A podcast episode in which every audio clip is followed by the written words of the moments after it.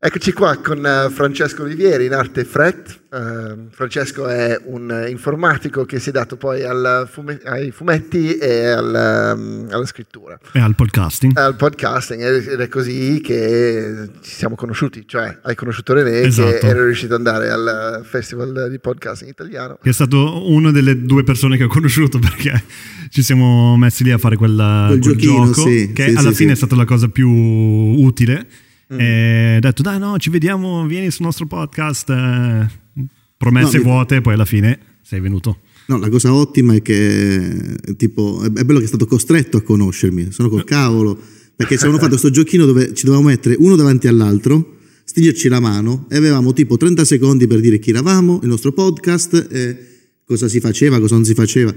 E, e, allora, tipo, ovviamente io gli ho stretto la mano e invece di parlare del mio podcast, avevo parlato del podcast di Ascensori dintorni. Esatto. Perché mi ero rimasto sconvolto dal fatto che ci fosse un podcast che parlava soltanto di ascensori.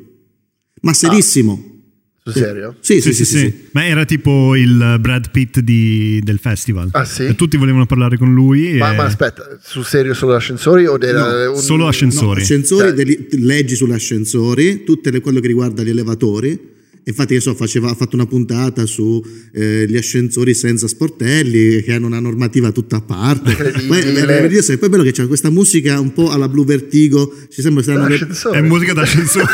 certo, Perfetto. Ha questa tastiera tipo la Andy dei Blue Vertigo, e sotto, e poi lui, come un eh, Piero Angela, serissimo, fa siamo su ascensori dintorni, oggi parliamo di questo. Incredibile. Ed è ipnotizzante, è il classico podcast da ascoltare Dentro un ascensore. Quando non hai nulla ah. da fare, che tu non vuoi stare attento, no? Poi qualcuno che ti faccia compagnia che ti parli, però non vuoi ascoltarlo. Sai quando tipo ti senti un po' sì. solo? Lo metti ed è proprio lo zio di, del Natale. Incredibile, incredibile. No, io speravo che fosse una roba di, tipo usata come metafora sulla vita. No? L'ascensore. Ma sicuramente si trova su... una metafora. però niente, sì, niente. questo è l'ascensore Schindler, Schindler Lift uh, 743 è molto buona perché ti porta su fino all'ottantesimo piano in 5 A secondi. chilometri orari.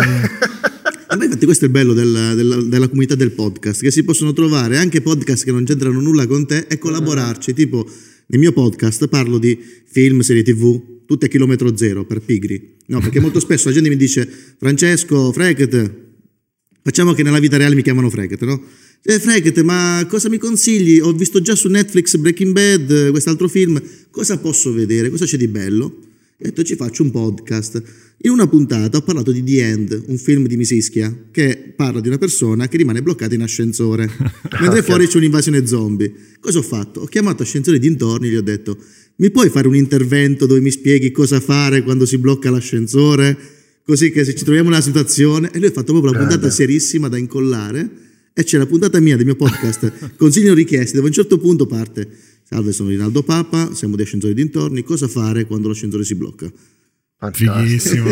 eh, ma, ma, lì, ma, lì, il gioco, il, il, tocco creativo viene da te, nel senso che hai trovato una cosa da inserire uh, in, in, una storyline un po' più, più, più, larga che ha dato colore alla, alla al tutto alla puntata, no? Eh sì, perché quello eh. è proprio il tocco magico in più che dici, esatto, ok, prendi esatto, l'esperto. Esatto, ci sta alla grande. Eh, cioè, noi parliamo di quello, alla fine qui in questo podcast cerchiamo la, la creatività in qualsiasi situazione. Tu prima a cena ci raccontavi un po' del tuo percorso che uh, tuo padre voleva che tu andavi a lavorare, cioè che facevi l'alberghiera e tu no, ti sei un po' ribellato. Sei no, andato... ho dovuto farla. Eh. Mi sono ribellato, però sai cos'è? Quando uno ti paga, cioè vitto alloggio pagati, non puoi certo. pagartelo tu mi ha costretto a fare l'alberghiero, infatti io ho fatto l'alberghiero. Dopo ho detto, papà, adesso basta, io vado a studiare, vado a fare informatica. Eh, e, quando, e, la cosa brutta è stata quando mi è caduta proprio la doccia d'acqua fredda in faccia, la prima lezione di analisi matematica, quando ho visto i logaritmi. Ho fatto, porca puttana, questi scrivono in mezzo ai numeri. Perché la prima volta che vedevo delle lettere in mezzo ai numeri, ho detto, madonna santa. Però, come eh, si fa nella vita, mi sono imboccato le maniche e ho detto vediamo un po' come va. Tant'è che non avevo il computer, perché? Vi raccontavo, questa è una storia un po' alla Oliver Twist. Se potete mettere dei violini, qualche musica sì, triste sotto, se... musicale sicuramente. Come quei servizi delle iene che fanno, fanno, vedere tipo la storia triste. Una storia triste. Io eh, non avevo il computer i primi mesi all'università, anche se facevo informatica. Quindi che succedeva? Dovevo fare i compitini su carta la sera e poi avevo due ore di laboratorio dopo la lezione finivamo le lezioni tipo alle 4 e il laboratorio di informatica chiudeva alle 6. Quindi andavo lì per provare tutti i compitini, per poter poi fare l'esame e quindi avevo due ore per poter fare quello che facevo la sera su carta, quindi mi ah. sembrava proprio una storia proprio triste Oliver Twist, non avevamo il computer, usavamo la carta per cercare di fare... Alla tua età, un giorno quando avrai figli potrai dirgli io, quando, alla tua età... Ah. Scriveva ancora sulla, sulla, carta. Quando poi passate il primo esame di informatica, con il 18, mi ricordo benissimo, è stato il 18 più bello della mia vita, ho detto, beh, vedi che ce l'ho fatta? Eh poi man mano ho aumentato i voti e alla fine mi sono lavorato con un bellissimo voto alto che non dirò perché io non mi voglio vantare, però è stato un... si parte sempre dal basso perché la gente ha, pa- ha paura a volte di, una, di fare un, un, risultato intermedio. Tutti sì. vogliono soltanto stravincere, cioè tutti pensano sempre che il tipo con la, con la medaglia d'oro è quello che tutti si ricordano perché ha vinto, ce l'ha fatta, Mm-mm. però chi è arrivato settimo comunque è arrivato settimo certo. e man mano magari la prossima volta diventerà quinto, quindi secondo me e, e molti magari non si buttano perché se non hai la, la, possibilità di vincere oppure non credi di potercela fare, non ti butti neanche. Invece io mi sono preso il mio 18, sono stato zitto, ho fatto cacchio, sono riuscito a passarlo, l'ho svangata e da lì ho iniziato il mio percorso, la mia scalata. Io, io ho eh, sempre avuto la la filosofia che qualsiasi punteggio oltre il 18 era un, un amico che l'avevi lasciato per strada, allora se prendevi 24 erano sei amici che non avevi visto quel mese. Eh sì, allora, perché alla fine cioè, alla se fine, stai con loro 18, prendi il 17. Tu, no, no, no, perché se, se prendi il 18 cioè, hai passato, no? Mm. Va bene, cioè, tanto se tu sai fare il lavoro effettivamente, nessuno poi guarda i voti alla fine, quando tu vai a effettivamente lavorare. In realtà ci sono due cose che eh. guardano. Ci sono le aziende che vedono a che voto sei tipo arrivato, tipo hai un blocco al 102, 103, di solito è quello il blocco. Esatto. E poi il tempo in cui ti sei laureato. Tipo io eh, la triennale ho preso un voto orrendo, mentre la magistrale ho preso un voto molto alto, perché ho detto che cavolo sto a fare, tanto imparo, vedo che man mano aumento il voto poi alla magistrale che si resetta tutto, darò il meglio di me.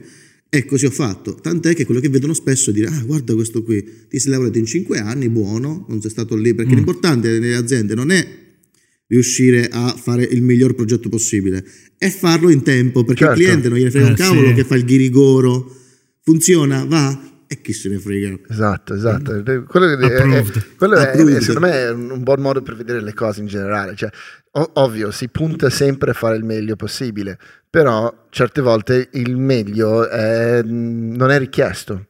Lo diceva anche tipo, secondo me, anche il concetto di meglio. Secondo me non, non, esiste. Molto spesso si dice che un'opera d'arte non viene completata, viene soltanto abbandonata. Esatto. Lo diceva mm. Niccolò Fabi nella canzone, forse la più bella che ha scritto, secondo me è una delle canzoni più belle italiane degli ultimi vent'anni, che è Costruire no? Tipo, costruire il sapere, il sapere, rinunciare alla perfezione. Cioè, mm. quando tu costruisci, sai comunque che la perfezione non la farai mai, non certo. la raggiungerai mai. Mm. Beh, costruire ti dà questa consapevolezza, perché più fai, più realizzi. Quando arriverai al risultato finale, la, avrai raggiunto uno scopo, ma avrai capito che quello che avevi in mente, mm. la perfezione non la raggiungerai mai. E quella cosa lì ti blocca. Finché non ti togli questo pensiero, tu non costruirai eh sì. mai. E questa è bella, la bellezza di quella canzone. Proprio in quella frase si raccoglie, è come mi illumino di mezzo. Cioè, è una frase sola, sì, ma valla a scrivere. Cioè. Esatto. Sì, ma infatti è meglio buttare fuori qualcosa di imperfetto che non buttare fuori niente di cercando la perfezione, no? Esatto. Anche perché non esiste. Non quindi, esiste. Quindi non fi- esiste. finisce che stai no, lì. Potrebbe anche esistere, ma non, non, lo raggiungi mai, è impossibile. L'importante è, è mirare vicino e cercare di, di, non, di, non, mancare di più di tanto. Butta fuori no? un bel 18. Esatto, ma il 18 va bene. Va benissimo. Comunque, com- com'è che da lì sei arrivato a scrivere fumetti? È una cosa strana. Eh, lavoravo a Varese in una base militare, eh, tipo in una. mi occupavo di elicotteri, simulatori di volo. Augusta? Non, non posso dire l'azienda. Ah, certo. però. Beh, però la... dall'altra parte, uh, però. Ah, okay. eh, diciamo che adesso si chiama in un altro modo, non si chiama più Augusta, quindi Augusta non esiste più c'è un nome di, un, eh, di una tartaruga ninja, l'azienda. Ah, certo. Sì, sì, sì, quindi non posso dire il nome. Eh, non lo so, perché magari posso anche dirlo, però mi piace questo mistero. Andatevi a ah, cercare tartarughe ninja. È quella, è quella, con le spade. Comunque, dicevo, eh, tornavo a casa. Fa rima con gatto pardo. Eh, beh, però tirato, tirato per capelli gatto pardo, eh. Ecco qua. E la puntata finisce qui, è stata bellissima. No, comunque dicevo, eh, quando stavo in treno mi sono detto, ma perché di quella miseria? Perché Tipo quando tipo, mi fermo, non faccio qualche corso perché arrivavo a casa tardi. Non avevo tempo di fare niente perché il viaggio di ritorno, io mettevo un'ora e mezza per andare a lavorare all'andata, un'ora e mezza di ritorno. Tornavo a casa che ero stanco non facevo niente. Quando non voglio fare niente, io mi impongo, cioè io mi hackero, come si dice cerco di infilarmi delle, delle, delle, routine in modo da poter fare qualcosa senza che io possa poi tirarmi indietro. Tipo che so, pagare qualche corso, no? Perché una volta che hai sborsato i soldi ti senti uno stronzo a non andare. Allora ho detto, vabbè, visto che mi piacciono i fumetti, vado a fare un corso di sceneggiatura, non tanto perché volevo fare i fumetti, giusto per capirli meglio, si sa, no? Mm. Magari uno va a fare fotografia non perché vuole fare il fotografo, ma perché gli piace la fotografia, per capirla meglio, per poter cogliere magari delle sfumature. Cioè, perché una cosa quando ti piace, ti piace studiarla. Mm, mm, Sono andato lì, ho fatto il corso di sceneggiatura, così due volte a settimana avevo il corso di sceneggiatura, tant'è che ho fatto anche teatro. Ricordo che feci teatro l'anno prima, mi piacque, eh, solo che a teatro avevo capito che come attore ero pessimo, uh, la mia dizione, come potete vedere, è quella... Eh, però a me piace proprio quello. Sì, paragonato a noi poi... cioè, a posto. Però c'è una delle cose cioè... che non mi piace della, della, recitazione italiana è proprio quello, che è troppo teatrale. Mm-hmm. Eh, poi ne parliamo, io non sono d'accordo che non sei bravo come sei bravo, secondo me, sei un naturale, natural actor, secondo me. Poi spiegherò com'è andata quella volta lì, poi adesso ci reggiamo. Comunque, eh, avevo, avevo, scritto lo spettacolo di fine anno, e cazzo, mi piace scrivere, devo fare sceneggiatura. Ho fatto il corso di sceneggiatura e a fine del corso il professore mi fa, Olivieri, perché non, eh, non mi scrivi un qualche sceneggiatura? Mi hanno chiesto a Lucca una casa editrice di fare dei soggetti per un progetto del sud, devi scrivere delle robe ambientate al sud. Ho detto, va, sai che faccio? Ho scritto una sera otto soggetti. Ho detto, sai che faccio? Cioè, all, possi- in. all in, otto soggetti, tutti i generi diversi. No, ho fatto quello storico, ho fatto quello romantico, ho fatto quello comico, ho fatto come si dice, spariamole tutte. E che è successo? Il professore è venuto da me e ha detto, Olivieri, ne hanno scelte due. E quindi ho pubblicato il mio primo fumetto subito dopo la scuola Visto che il mio professore poverino, a lui non gli avevano scelto neanche una, gliene, gliene, gliene regalai una delle due, per rispetto. Ho fatto, guarda prof, quella lì la puoi tenere, fa, falla tu, e tanto questa faccio io. E feci una storia, uh, perché io ho questa poetica, se mi permettete questo brutto termine da utilizzare sulla mia persona, di fare cose che non mi piacciono. Cioè, avete presente la pubblicità del formaggio? Cioè quella pubblicità del formaggio dove ci arriva sto tizio al, banca, al banchetto e fa mi faccio un panino, eh, però certo. col formaggio tagliato a fette e il pomodoro tagliato sottile sì, certo. e l'insalatina e quello fa. E fattetelo tu. Molto spesso quando vediamo un film che non ci piace, no? Stiamo lì che ci lamentiamo, diciamo, eh, sì. eh ma potevano far così, eh, perché l'attore era fatto in questa maniera, ma perché non fanno mai in questi film il cattivo che diventa buono, porca miseria. Io ho pensato, eh, ma lo faccio io. Allora che ho fatto? Cosa che non mi piaceva? Un film, eh, non mi piacevano i fumetti storici, perché molto, molto spesso i fumetti storici sono didascalici. Io dico, se voglio sapere la storia di un personaggio, a, a menadito, vado su Wikipedia, mi compro certo. un libro, il fumetto deve prima di tutto interessarmi, raccontare una storia e poi se ci sono informazioni in più, ma sono trasparenti a me, cioè io non me ne accorgo che me ne stai mm. dicendo, mm. perché io prima devo divertire, perché alla fine è intrattenimento, cioè diciamo le cose come stanno, uno può essere poetico quando vuoi, ma se fine essere poetico già stai sbagliando, prima devi divertire e poi magari racconti qualcosa. Mm. Ho fatto un fumetto su Federico II, come se fosse un western, cioè con gli stessi stilemi del western, il cattivo che arriva in città, eccetera, anche le inquadrature. Poi se volete vi farò vedere la, proprio la scena in cui c'è uno degli, degli assassini che ha le mani sulle, sulle cinture, ma ha i coltelli invece che le pistole. È raccontato come se fosse un thriller sugli ultimi giorni di vita di Federico II, quindi uh-huh. con i flashback, le cose, gli ultimi due giorni di vita. E in questa maniera ho provato a fare un fumetto storico che racconta fatti veri, ma con una trama inventata, in modo che il tipo che legge il fumetto, se gli piace quello che gli ho raccontato, mm. si interesserà a leggersi le robe su Federico II. Ma se avessi fatto il classico, lui nasce il con le didascalie, eh, sì, fa quella... Beh, un po' come lo stai vedendo The Last Kingdom. Eh, eh, la, no. È su Netflix, praticamente mm. parla di uh, um, Edward, il primo re, il re di Wessex, che è un, una figura storica ed è quello che ha innescato poi l'unificazione di tutta l'Inghilterra. E, mm, è scritto da Bernard Cromwell, che lui ha scritto anche una serie su Artù, basandosi su personaggi veri, però eh, legandolo alla, alla, mitologia di Artù. In questo caso qua invece ha, ha, preso un personaggio che è vissuto un pochino dopo uh, questo Edward e l'ha uh, portato avanti, che era un grande guerriero, l'ha portato qualche decennio più avanti, li hanno fatto diventare uh, coetanei e questo qui diventa la sua spada no? in un certo senso e allora e anche su di lui hanno ricamato poi storie e tutto quanto e diventa una storia molto avvincente che però le battaglie sono tutte nel posto giusto e se ti interessa infatti io poi ovviamente sono sfigato vado lì a guardare Wikipedia dove, dove cazzo è successo sto coso eh, la battaglia contro i vichinghi perché poi è tutto Ma questa è cosa bella secondo è, me è molto interessante che... perché diventa una cosa globale entri no? nel mondo poi così esatto, cioè, esatto, senza che qualcuno proprio ti porta per la mano ma poi è bello perché poi sei tu a volerti scegliere di andarti a leggere informazioni esatto. quando invece te le, te le schiaffano sì, prima di tutto la storia ti perdi mm. poi quando una roba ti diventa noiosa quando te la impongono no, ti sta antipatica, la chiudi, basta. Mm. Cioè, se tu avevi lo scopo di raccontarmi la vita di Federico II, avevi la storia di raccontarmi questo re, hai perso, hai perso. Se tu ti fai. È come i giochi di prestigio. Se io ti sgamo che c'è il, tipo, il secondo fondo sul, sul, cappello, non mi prendi più. So che è un trucco, è, co- è, come la magia. Scrivere è come magia. Se scopro cosa c'è dietro, se scopro che tu sì, certo. i, i, vedo i fili del burattino di, di, quello che mi vuoi raccontare, diventa soltanto una roba di prestigio e hai perso. Mi hai perso come Com'è che si chiama? Sospensione dell'incredulità, esatto, di storia. Esatto. È la cosa più importante in qualsiasi film, in qualsiasi racconto. Esatto. Cioè, senza quello non, non vai da nessuna parte. Anche in questo podcast. Esatto, in questo esatto. podcast devi, devi, essere sospeso dall'inizio. Sospeso dalla noia. No, no, no.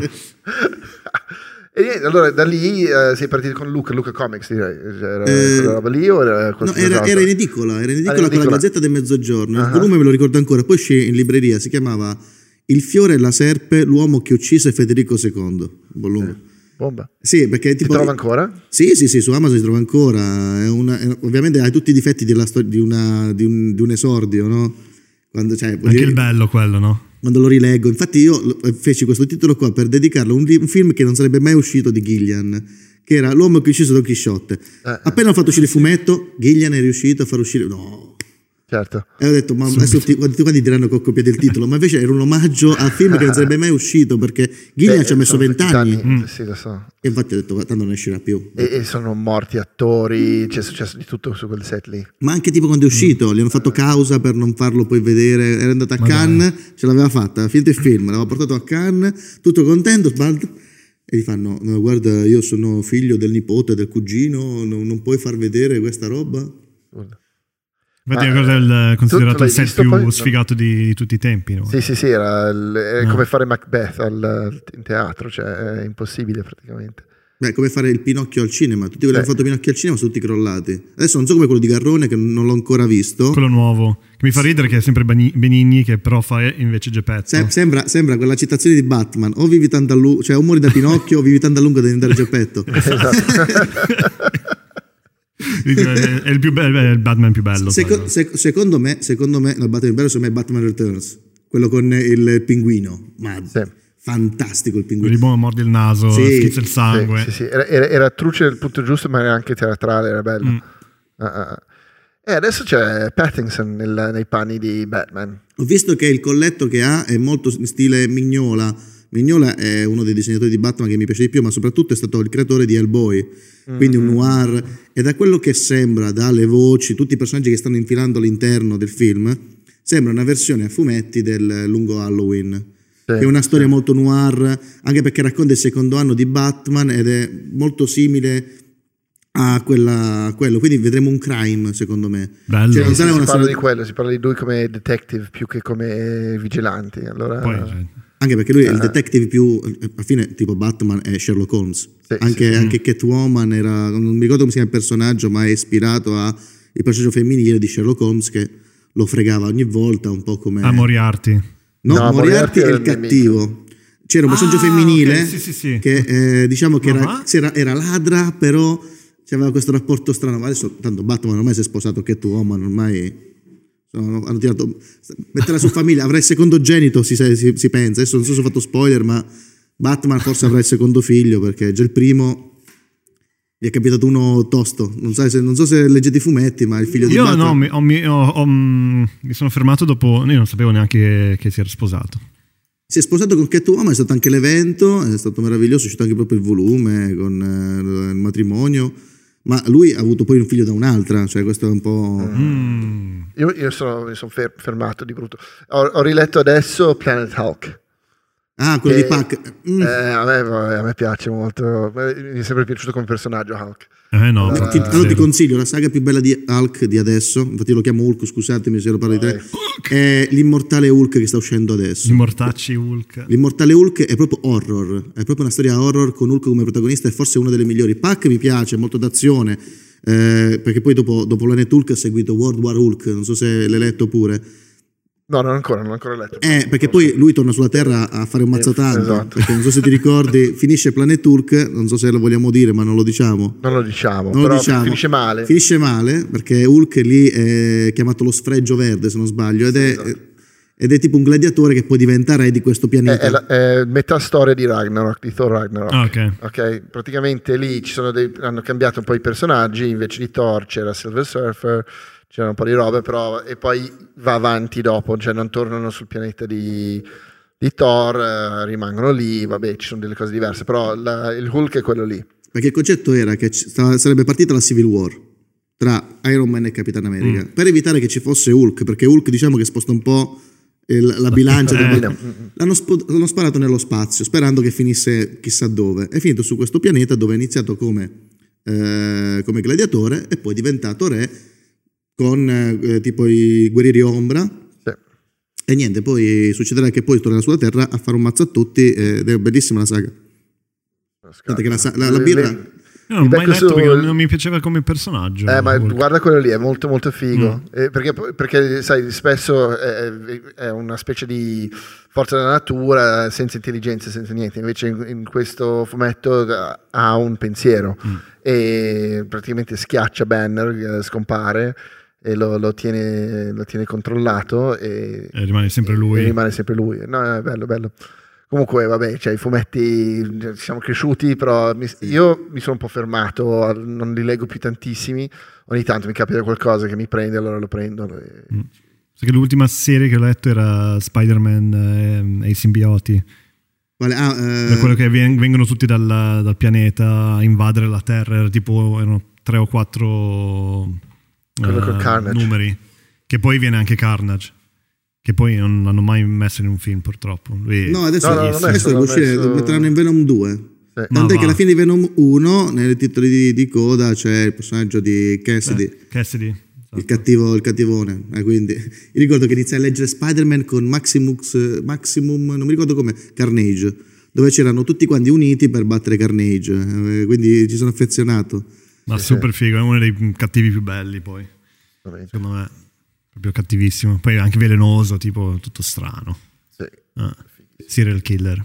Vinci sempre. poi c'è questo costume che è disegnato deve essere un casino, perché adesso tu, voi immaginate che, visto che a differenza di Venom che ha il costume nero e basta, no? mm. quello di, di, Carnage è tutto che si muove, allora mi immagino il disegnatore che ogni volta che deve fare Carnage fa, porca miseria, e allora deve fare tutti i venetti che escono fuori.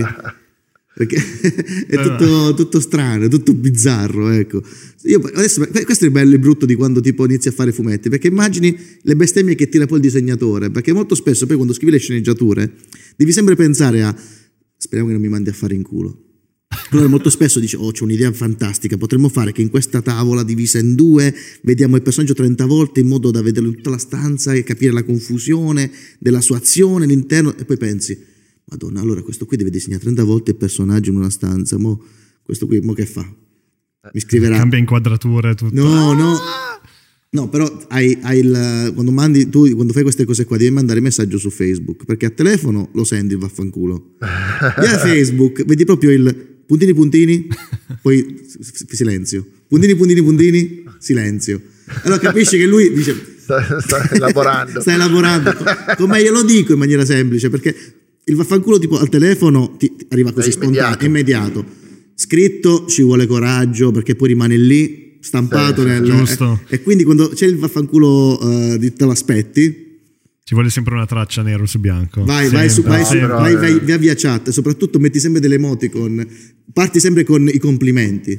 Fatto, eh, questa sceneggiatura è un po' difficile, ma sono sicuro che ti divertirai un sacco. No? ecco, io, io, quando comincio a sentire quella roba lì con il mio lavoro, è, è lì dove comincio a dire ok, Uh, dillo, strappami via il cerotto subito, dimmi che sarà una merda, così che almeno cioè, non devo sorbirmi tre ore di... No, ma vedrai, ci sarà una cosa molto bella che ci darà... Uh, illustro e sarà fighissima, sarà difficile ma insieme ce la faremo. No, la frase, la frase simbolo che ti fanno ai colloqui, quando sai che te la stanno per senti proprio il, il, diciamo, i guanti che vengono messi prima di... quando dicono a te piacciono le sfide. Eh, cioè. mm, no. che vuol dire stare a casa tutta la sera, il sabato te lo devi scordare. Esatto. Perché eh, le, tu sei uno a cui piacciono le sfide. Sì, sì, no, è vero, non mi piacciono le sfide. Le, le, le vinco, ma non mi piacciono. Cioè. Eh, dipende com'è lo stipendio. Esatto. Cioè, forse per un anno mi piacciono le sfide, non lo so. Minchia. E, e, poi eh, tu hai anche il podcast, come abbiamo detto prima, eh, e quello da dove viene? Cioè perché hai iniziato il podcast? È nato in una maniera strana, è nato da un pensiero cattivo, penso di, se, se lo racconto magari sembra una brutta persona, quindi chi, eh, a chi sto simpatico può mandare avanti di 5 minuti, mentre invece eh, chi ormai mi sto già sulle palle può ascoltare. Perché ho fatto... Uh, e questo ci piace. Non so se conoscete Rick Dufer. certo di, cioè, di, conosciamo il programma. Sì, lui eh, fa anche video su YouTube e fa, faceva una cosa carina che si chiama Agora du Fer. Cioè è una sfida via internet, tipo sono arrivati alla dodicesima edizione, dove otto persone, tipo come il torneo di Dragon Ball, no? Mm. Si sfidano due contro due a colpi di argomentazioni. Ti danno un argomento a... misterioso, che ne so, eh, Donatella Rettore e la Carrà, per esempio e tu devi, uno dei due deve difendere la Carrà e l'altro la Rettore. Si ha 5 minuti, si crea uno scontro di opinioni in cui uno deve, deve dire che la Carrà è la migliore, l'altro invece la Rettore e alla fine si dà una valutazione sulle argomentazioni espresse, chi è stato più convincente. Fantastico. Quindi magari che so, tu non credi in Dio e ti capita l'argomento del eh, devi difendere Dio, no? E quindi capisci, devi anche stare lì a cercare di...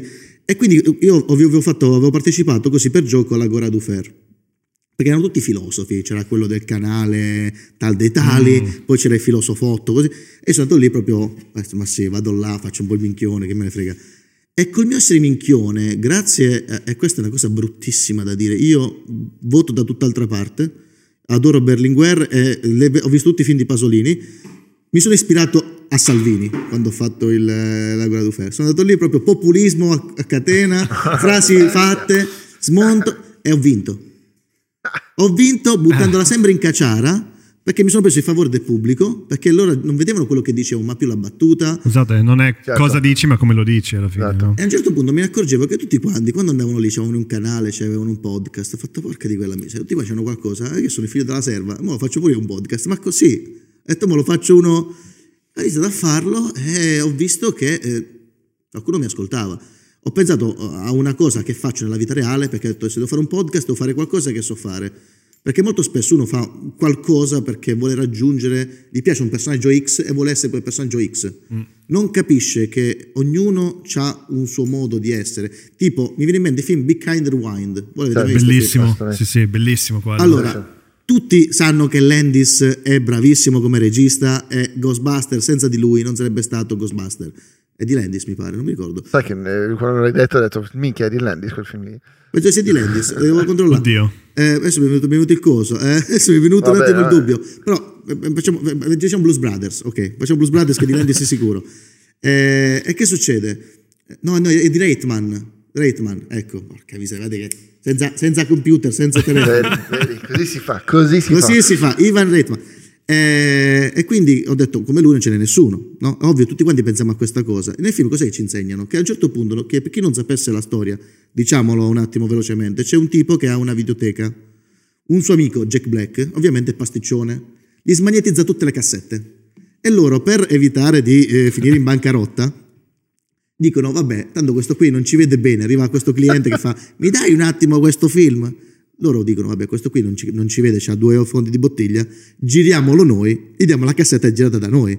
e iniziano a fare, che so, il Re Leone fatto in casa con i pupazzetti, no? Bellissimo. E, e iniziano a dare questi film che diventano tanto famosi non perché siano belli, ma perché sono loro che ci mettono il loro, cioè non trovano un qualcosa, si inventono anche, che ne so, una svolta della trama perché magari, non lo so, non gli piaceva come finiva il film E non è tanto il fatto che eh, hanno fatto Ghostbusters, hanno fatto Il Re Leone, hanno fatto altri film, ma il fatto che ci mettessero la loro mano. Mm. E per questo, secondo me, la gente, tutti sono creativi, ma molti falliscono, perché molti vogliono essere Rick Dufer, molti vogliono essere, mm. che ne so, Saviano, ma nessuno vuole essere se stesso. Eh, invece, guarda che se sei te stesso, guarda che non, non sei male. Eh.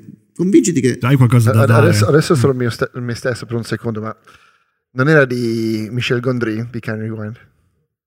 Ma no, cosa c'entra? No, lui dice Ghostbusters era Ghostbusters ah, no, no, no, ok, ok, ok. Lo stesso regista di Se mi lasci ti cancello è L'arte del sogno. Eh? Esatto, bravissimo, bravissimo. No, no, ero, tornato, ero tornato su uh, Be Can Rewind. sì. Eh, di Gondry, sì, sì, giusto? Sì, sì, sì. sì Gondry. Okay, che poi avevano messo che non si trovano più, tutti i film erano sul sito di Be Kind Rewind e li hanno tolti. Ah. Perché, perché, mi sa che c'erano. O perché era è comunque del 2009 2008 mi 2008 pare. e mi sa che il sito faceva cagare quindi è andato proprio Ma ci perso. stava anche perché quel film lì non so perché in che, in che epoca è, è, è, vissuto perché nel 2008 già c'erano i DVD lì era secondo me un, cioè, era il momento di Michel Gondry cioè, aveva fatto tipo una decina di film, music eh, video, music video roba mm. del genere, tutti con quella roba lì di uh, lo-fi, prendere del, degli oggetti per ricreare delle scenografie più importanti.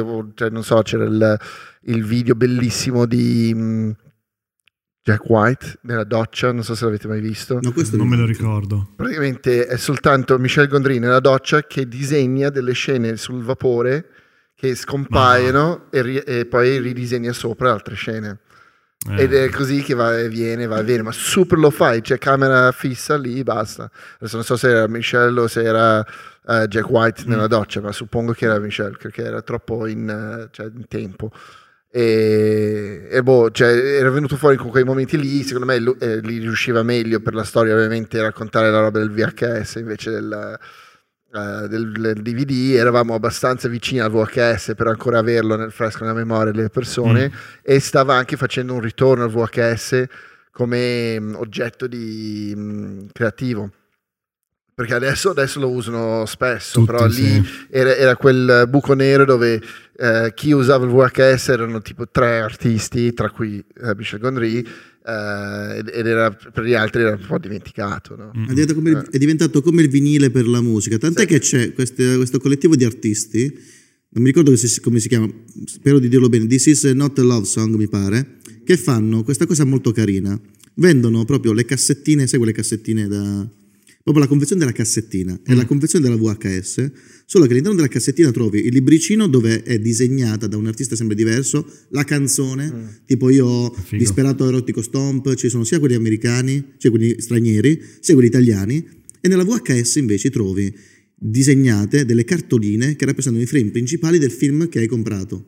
Tipo, che ne so, c'è Ghostbuster disegnato da un artista italiano, perché molto spesso questi artisti poi sono fumettisti che però sono famosi, quindi fanno questa cosa più per divertimento. Tipo, io mi ricordo ancora Spugna, che è un artista underground, eh, stranissimo, che ha fatto The Rust Kingdom, oppure una storia brutta, o una brutta storia, non mi ricordo mai come si legge, eh, mi scuso sempre il titolo, perché è, è, è bello che vado sempre a memoria, e ha fatto la regola dell'amico. Ed è bellissimo nel finale c'è la Sfinge con la faccia di Max Pezzali. E questa immagine di Max Pezzali con questa sua saggezza, il corpo da Sfinge e la faccia di Max Pezzali. Incredibile. E, e quindi... Ma quelle robe lì sono belle. Cioè, eh, il, il, l'unico motivo per comprare un disco o qualcosa, un DVD, un DVD era il libretto, era il bonus. Uh, il, i bonus tracks, tutte quelle robe lì che erano e poi bellissime. i libretti stavano qui a fisarmonica che se sbagliavi lo rovinavi tutto. Esatto, ogni volta esatto. facevi Sempre. come ho fatto. Sì, Sempre, esatto. come le cartine. Cioè e dovevi tirarlo fuori, ti arrivavi a casa e non, non andavi a guardare il film. Cioè, il film te ne fregava anche mm. abbastanza poco, te, ti mettevi dentro. Volevi il packaging, tutto, sì, il, esatto. tutto il package. Volevi. Oppure il vinile era bello, cioè io ho amato la fotografia, ho iniziato a amare la fotografia anche perché vedevo le grandi copertine del, del, cioè, storiche, i Grateful Dead, eh, c'era una copertina, i, i, Beatles, cioè storiche, cioè scattate dai più grandi fotografi esistiti. C'era una bellissima copertina di De André, viola e, e rosa. Che non, sì, ricordo, molto bella. Cioè, non, non, mi ricordo qual era. Non mi ricordo qual era il disco, ma mi ricordo la copertina come se fosse ieri. Cioè, quelle robe lì erano delle opere d'arte, ma anche perché erano abbastanza grandi che tu effettivamente potevi anche appenderli, metterli su, cioè li guardavi, lo aprivi, era un libro, no? Adesso hai... Cioè, da Spotify, il esatto, disegno su Spotify. No? Cioè, cos'è? Non è niente. Infatti, io ho molti vinili a casa, ma penso che sia successo come per i peluche.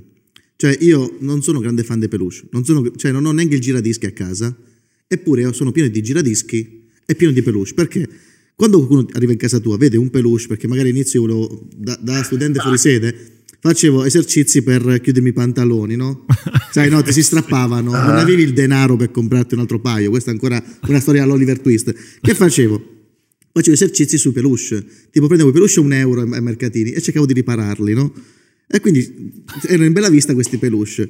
Oppure tipo una volta un mio amico mi regalò un vinile perché io adoro David Bowie. Allora i miei amici, vedendo il vinile, vedendo i peluche, a ogni compleanno, da allora, quello fa, visto che ti piacciono i peluche, prenditi questo. Oh, oh, vedo che tu hai la collezione di vinili, eccoti questo vinile. Quindi ho a casa dei vinili, sono pieno di peluche, eppure non è che cioè, non me ne frega niente, cioè non ho né il giradischi e quindi è, è, è, strano. Invece tu le, le collezionavi per le, per le, foto, io invece mi sono Beh. trovato inconsapevole un collezionista. Cioè, Volevo solo Beh, sistemare se, i pantaloni. Se non sai dove Volevo... metterli. Eh, eh, c'ho, c'ho, su, su scaffali. C'ho, c'ho, The Wall di Pink Floyd, c'ho Ziggy Stardust, be, belli album, almeno c'hanno buon gusto, dai. Eh no, assolutamente. Bellissimo. Ma suoni anche qualcosa? O... No, no, no, no, non suono niente, non so, mi manca solo quello. anche se è un ukulele che mi sono ripromesso che imparerò a suonare. Questo è il prossimo corso che farai? Non lo so, perché mi sono detto, uh, ho la faccia simpatica, ho un po' di pancia, poi mi piacciono le magliette, le camicie hawaiane. L'ukulele, è, l'ukulele è, molto indie, è l'accessorio perfetto. Sì, hai anche la barba giusta. Ho la barba giusta, ma mi vuoi mettere sulla spiaggia con l'ukulele, con una corona? Magari no, corona... corona no, aspetta. Aspetta, meglio, meglio dire corona che sono no, infatti oggi l'abbiamo evitata la grande. Tuborg. Cheers. sì.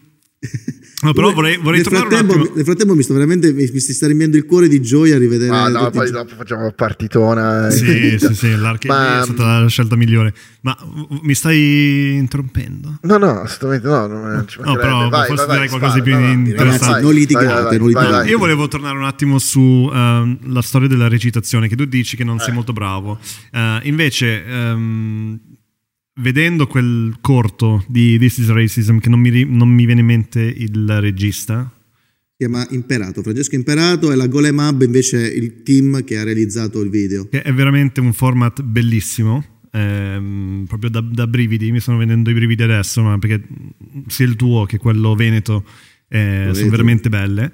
Um, a me piace proprio il fatto, cioè il modo in cui l'hai fatto, cioè era super naturale e poi mi dirai dietro le quinte, però comunque riguardandolo prima ho avuto la stessa sensazione di quando l'ho visto la prima volta, cioè è una persona che mi sta parlando in un modo proprio na- naturale, quasi spontaneo, perché poi è, è un discorso um, articolato, eh, lungo, perché comunque ci sono tante parole, tanti... Um, uh, cioè, suoni argomenti forse. Argom- non era un argomento però cioè proprio tante tasselli no?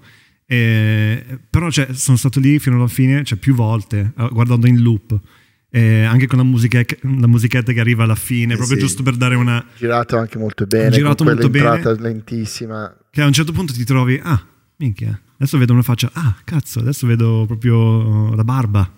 E, eh, a me piace, io apprezzo tantissimo quello perché è una cosa che in Italia um, purtroppo si vede poco, soprattutto nei film e nelle serie c'è questa roba qua di teatralità. Si sta, di... stai riscoprendo però, vedo adesso Gomorra, ho visto di sfuggita, mm. non, non, lo seguo, l'amica è geniale.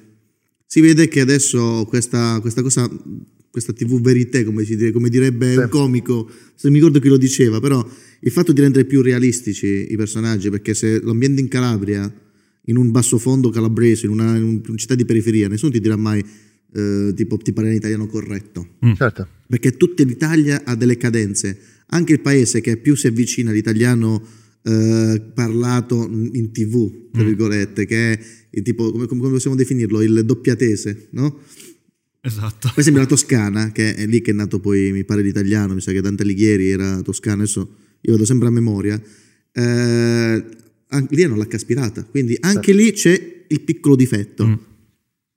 Quindi è, è, un è, un po', questo. Poi il fatto di come è nato il, il, il video che è il terrone a Milano, no? esatto. era, era, nato perché come io, io non... che l'hai detto tu.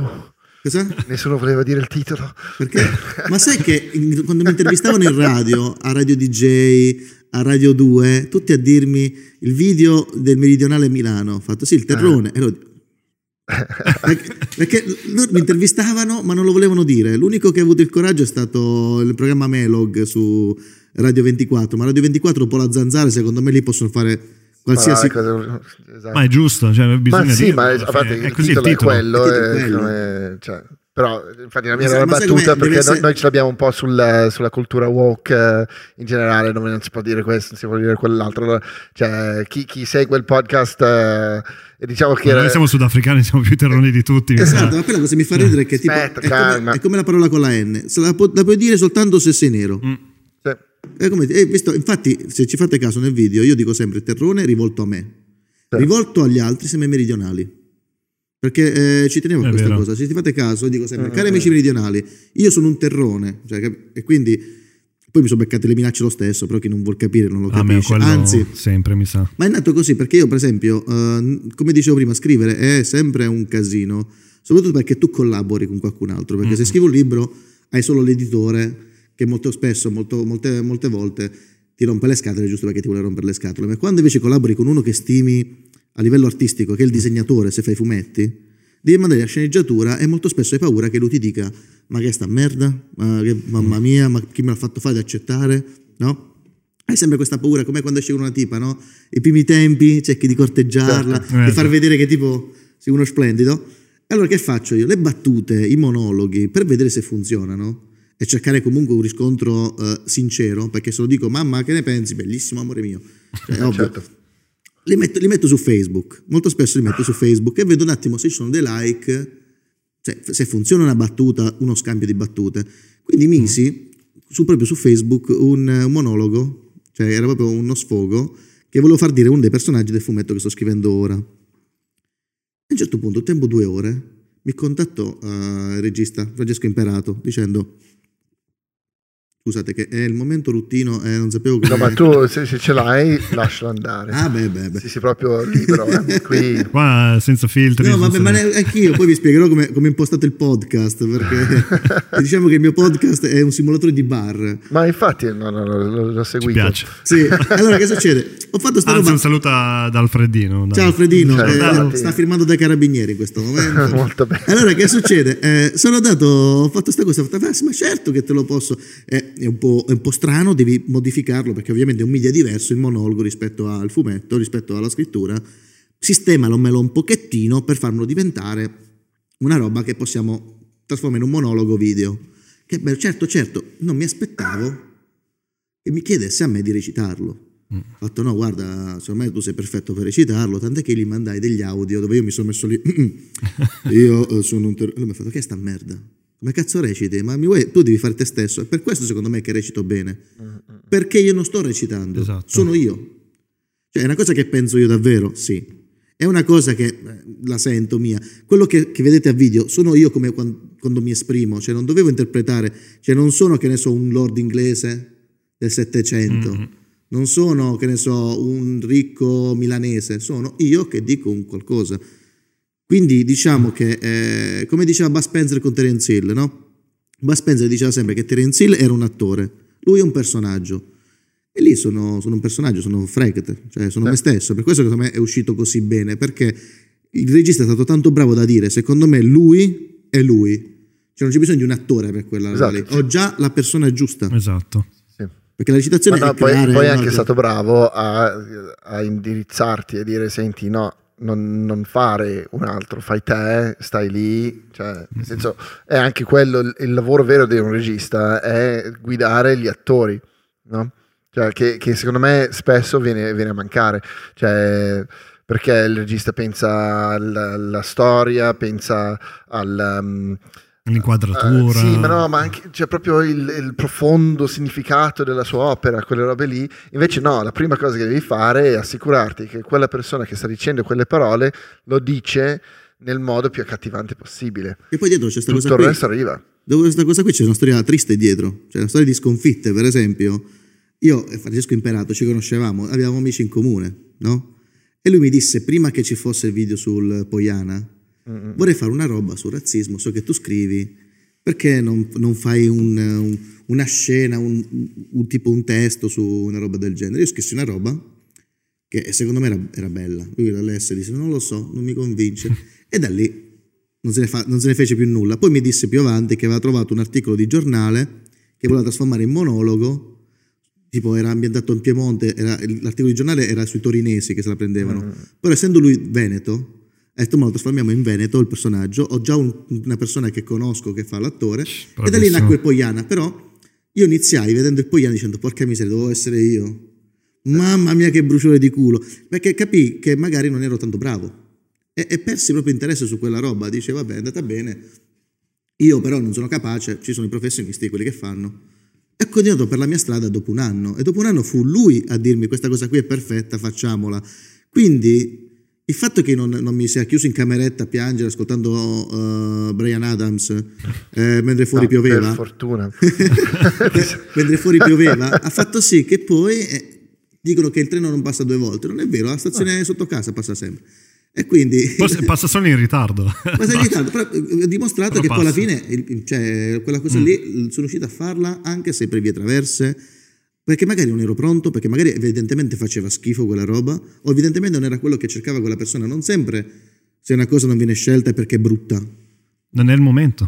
Oppure non è quello. Eh, cioè, sì. tu sai fare un sushi buonissimo. Oppure era brutta e dovevi scrivere qualcos'altro. Esatto, esatto. Cioè, ci sta anche quello, nel senso, cioè, non è che tutte le, le ciambelle escono col buco, no? E, certo. Vabbè, non sto dicendo che faceva cagare, però cioè, ne, ci sono varie possibilità in qualsiasi opera mm.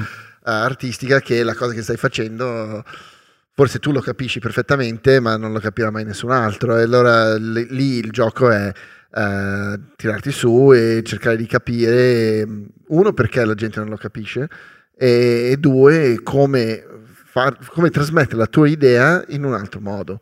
No? E probabilmente in modo subconscio ha fermentato ed è venuto fuori in un altro modo. Cioè... Pure, pure, potrebbe anche essere un'altra roba, nel senso c'era questa roba qui, c'era una che gli piaceva di più, perché poi doveva essere una scena, lui magari con, quel corto, con quell'articolo ha capito del sarebbe bello come format una esatto. telecamera che si avvicina cioè lui ha avuto l'idea geniale vedendo un'altra roba mm. e io non c'entravo in quella cosa lì esatto, e esatto. Quindi, quindi secondo me non, non, sempre una cosa giusta è giusta cioè, sì, è sì, e questa cosa qui molto spesso la gente non lo sa e si chiude in se stessa dicendo ho sbagliato tutto perché c'è questa cosa del come per i film è un capolavoro o una merda? Così anche eh. noi quando facciamo le cose nostre, o stravinciamo come dicevamo prima, o sono primo su tutti e viva, vi spacco tutti, oppure no, uno schifo. Eh, sì. ci, ci, può essere che tu magari hai fatto una cosa buona, ma c'è qualcuno che la fa meglio di te, ma ci sarà sempre. Vabbè, c'è sempre qualcuno più forte di te in esatto, tutto, esatto. però è importante fare le cose. Però anche questo, sai che dicono spesso, eh, se ti impegni l'universo ti, ti darà soddisfazioni. Alla fine è, se ti impegni è quello, cioè è proprio quello il, fa- se il fatto. Se impegni un passo, tu ti devi impegnare, ma devi anche capire che ti stanno dicendo. Cioè, per esempio, certo, sì, sì, sì. il fumetto che sto realizzando adesso, che, che, uscirà per Lucca, non posso dire né titolo perché sto litigando sul titolo. Io sono un titolo fighissimo e me lo vogliono cambiare. E questa cosa, guarda, ho spaccato, vedi, solo a pensarci ho spaccato il dito. E non posso dire casa editrice, però vabbè. Vuoi un altro? È, è, sì, dai, dammi un altro. Dai, è, una com- è, una commedia. Che è successo? Un'altra birra. Ha avuto una storia, cioè una storia rocambolesca dietro. Io dovevo fare una, una storia a fumetti, no? Eh, e mi, dovevo fare tipo, avevo già il soggetto di, un, di, una persona che l'aveva scritto per me dicendo fallo tu eh, questa storia perché io non ho tempo, non lo so. E trovai una disegnatrice bravissima. Ho detto guarda, vuoi fare questo fumetto con me? Sì, sì, sì, facciamolo. Poi a un certo punto il tipo mi fa no, tu nel tuo, nella tua sceneggiatura, perché per chi non lo sapesse, il soggetto rappresenta la storia in linea di massima. È una paginetta che ti dice succede A, B e C e finisce F. La sceneggiatura ovviamente è come questa, queste azioni vengono, si trasformeranno in fumetto, quindi ogni pagina di sceneggiatura è una pagina di fumetto, è una cosa carina e magari un giorno, se volete vedere, tanto ritrovate gli articoli, però così cosa c'è dietro? Scrissi la sceneggiatura, iniziavo a scrivere la sceneggiatura e il professore, il tipo lì, il ragazzo mi disse eh, no, non devi cambiarlo perché questo personaggio è così, non devi non, cioè, non farlo in questa maniera. Io ho fatto, senti, allora fattatelo tu. E, e ho detto, però avevo già dato uh, alla ragazza l'impegno di fare questo fumetto con me. Non potevo tornare da lei dicendo non abbiamo più la storia. Mi misi una notte a scriverla. Scrissi questa storia, tirai fuori la storia in un giorno e speriamo che piaccia. Gli piacque, iniziamo a lavorare, si fece il proposal. Per chi non lo sa, il proposal è come una demo per i musicisti. Uh-huh. Tu fai 4-5 tavole di fumetto per far capire un po' come uscirà il fumetto alla fine, scrivi il soggetto, metti lo studio dei personaggi e fai un attimo vedere in un libricino più o meno come sarà il volume finale. Una dimostrazione, un trailer. Iniziamo tipo, oh, ci prese una casa editrice bella grossa dicendo ci piace un sacco, vediamo un attimo di leggerci bene questa storia e ti faremo sapere. Successe che nel frattempo la disegnatrice disse guarda ho trovato un progetto più bello, ciao. Ho detto porca miseria, mo, che cosa mi dirà la casa editrice adesso? Perché se mi dice di sì e la disegnatrice non c'è più, faccio la figura eh, del fagiolo. Eh, sì. Per fortuna, e questa è, è, una cosa che ricorderò sempre, io sono stato fortunato che mi hanno detto di no, mi dissero nel no, guarda, il soggetto non va bene perché i personaggi fanno delle azioni senza senso, perché questo prima fa così, poi fa cos'ha. Io dicevo, ma che cazzo dicono? Ma non è vero. Cioè, hanno tutta una motivazione. Se fossi stata una persona che si attacca a queste cose, o mi sarei arrabbiato un sacco, avrei fatto l'offeso, come fanno tutti, mm, non capiscono ah. niente, il mondo è contro di me, oppure avrei fatto quello del faccio schifo, la mia vita non ha più senso. Io ho detto, ma perché mi hanno detto questo? Mm-mm. Ma non è che poco poco l'ho scritto di merda questo soggetto, è quello che io so, non l'ho fatto capire. Mm-mm. Grazie a questa roba l'ho riscritto da capo ho cercato altri disegnatori e mi hanno detto di no 3-4, dicendo no, la storia non mi piace. E già lì, dopo che uno ti abbandona, quattro dicono di no. Mm. Poi è successo che ho beccato prima uh, questo disegnatore ha detto di sì. Ed è lì che tu tieni duro perché devi, devi sapere, tipo, come si dice, avere un equilibrio tra la costanza e l'ascoltare. Le, ragazze, le persone dicevano non, non mi piace perché non è il mio tipo di fumetto, oppure sì, ma io non faccio queste storie, io faccio questo genere. Quindi capivo che quei no che tipo di no erano, quindi avevo la costanza di andare avanti, ma avevo, e questa è la cosa che manca a tutti, ecco, tipo spostare il microfono, era capire quello che mi dicevano, l'ascolto. Esatto. E lì ho trovato il disegnatore, ho modificato il soggetto, l'ho riscritto da capo, abbiamo rifatto di nuovo il proposal, abbiamo trovato un colorista che ha lavorato anche in America, ha detto, oh, lo coloro, ha voglia, Francesco Segala, il disegnatore Luca Albanese, cioè andate a vedere Luca Albanese su Instagram e, e poi non ditemi, che ha fatto anche un bellissimo volume eh, che parla dell'eutanasia, Exit per Becco Giallo, che parla di DJ Fabo, di tutta Exit la storia. Bel nome, eh? Cosa? Bel nome, Exit. Eh sì, sì, sì, è proprio bello. Infatti mi pare che l'ha scritto è una giornalista che si occupa proprio di questo. Comunque adesso, dopo tanto tempo, dopo due anni e mezzo, sto scrivendo la sceneggiatura di una storia che a rileggerla non mi sembra neanche che l'ho scritta io, perché il bello è che noi siamo sempre diversi e riprendere in mano una roba di due anni fa eh sì, cam- ma, questo, ma, questo, chi l'ha scritta? E quindi è bello perché sai che qualsiasi momento tu farei una, una, storia, anche se l'hai scritta tu, ogni volta che ci metterai mano sarà sempre diversa. E quindi eh sì. chissà come sarebbe stata la storia se l'avessi fatta in quel periodo lì. Ma eh, tu quando scrivi personaggi in una storia, no? Perché poi mi sembra che tipo tu lavori molto bene sotto pressione, tipo una notte, l'ho fatto una notte, um, cioè mi sembri proprio quel tipo di, di, di, di mente. Ma quando tu scrivi una storia, si sviluppa davanti a te o hai già un'idea di dove vuoi arrivare? Io parto da quello che voglio dire. Cioè, io penso che io sono convinto che il fumetto, come anche i miei corti, tipo io spesso faccio un corto al mese, ne ho fatto uno su Giorgia Meloni, ne ho fatto uno dopo su Italia, Natale agli italiani che parla di, eh, del populismo, del, del, del sovranismo, ma parto da un concetto. Cosa voglio dire? C'è il cinema, il fumetto. Per esempio, uh, io sono convinto che tutti i film vogliono dire qualcosa, si parte da lì. Che ti voglio dire? Io voglio comunicarti qualcosa. Mm-hmm. Poi, come te lo voglio comunicare un altro discorso? È come dire, io voglio, fare un bel, voglio farmi un bel primo piatto, ok? Poi cosa ho in cucina? Eh, cosa ho voglia di mangiare? Voglio le zucchine piuttosto che qualcos'altro? Comunque io parto dall'idea che ho fame e mi voglio mangiare un primo piatto. Quindi l'idea mia, per esempio, eh, del fumetto che sto scrivendo è un elogio de, del, degli stupidi, delle persone che vengono considerate stupide, eh, degli ingenui, non saprei neanche come dire perché è come il termine passione, come il termine amore. Non esiste una definizione oggettiva. Mm. Non è che dici allora la porta, la porta è quello, quella, quella, quella, cosa che si sta che, che davanti, dentro, davanti no? all'uscio ti permette di entrare, di accedere a una, a una stanza, ok? Sono delle, delle, cose che cambiano in base al momento storico. Così come anche tipo un, un chione, un ingenuo, un pirla, è una persona che fa qualcosa di non conservativo, come direbbe tipo, che so, Pirandello, la normalità è quella che fanno la massa, il resto sono dei, dei, dei pirla, ok? Quindi chi è lo stupido, chi è qualcuno che eh, fa qualcosa di non conservativo, perché attualmente noi facciamo qualcosa di conservativo, cioè nel senso vogliamo il posto fisso, vogliamo il, tipo la tredicesima, quattordicesima, chi fa invece qualcosa che non si sa cosa fare in un futuro, che so, il libro professionista, eccetera, fa, ma sei proprio sicuro? Ma, ma, sei, ma guarda che... Difficile. Eh, mm, non lo so, sai, eh. Quindi eh, è questo il, il motivo, cioè eh, attualmente le persone che rischiano vengono viste male, però nella vita, perché poi ho studiato questa cosa qua, sembra che le butto a cacchio di cane, cioè Rick Dufer l'ho scoperto perché avendo questa idea ho cercato qualcuno che parlasse di un'intelligenza idiota, cioè del, di, di, di, queste persone che in realtà sono loro che poi buttandosi a cacchio di cane scovano nuove strade. Lui ci ha fatto uno spettacolo, ha scritto un libro, poi ho trovato anche Marcadini, che è uno scrittore, eh, attore riminese, che invece parlava degli errori di come dagli errori si sono scoperte un sacco di cose, come l'errore è qualcosa di utile, ma anche in ambito scientifico. Le tesi, eh sì. le, le, tesi che, che, sbagliano tutto ti permettono di definire che quella strada lì è sbagliata, che è comunque uno studio scientifico accettabile, perché dici ho provato a fare così, così, così, questa induzione non ha funzionato, eppure comunque ti dai strumenti per poterci lavorare sopra. Quindi eh, dobbiamo cercare di rispettare l'errore e rispettare dare dignità a chi non segue quello uh, che gli altri fanno. La norma. Mm. E quindi da sì, lì... ma, ma, poi veramente dare, cioè, il rischio è la cosa più importante per l'imprenditoria in generale. Cioè tu non puoi pensare di avere un'azienda che funziona senza rischio.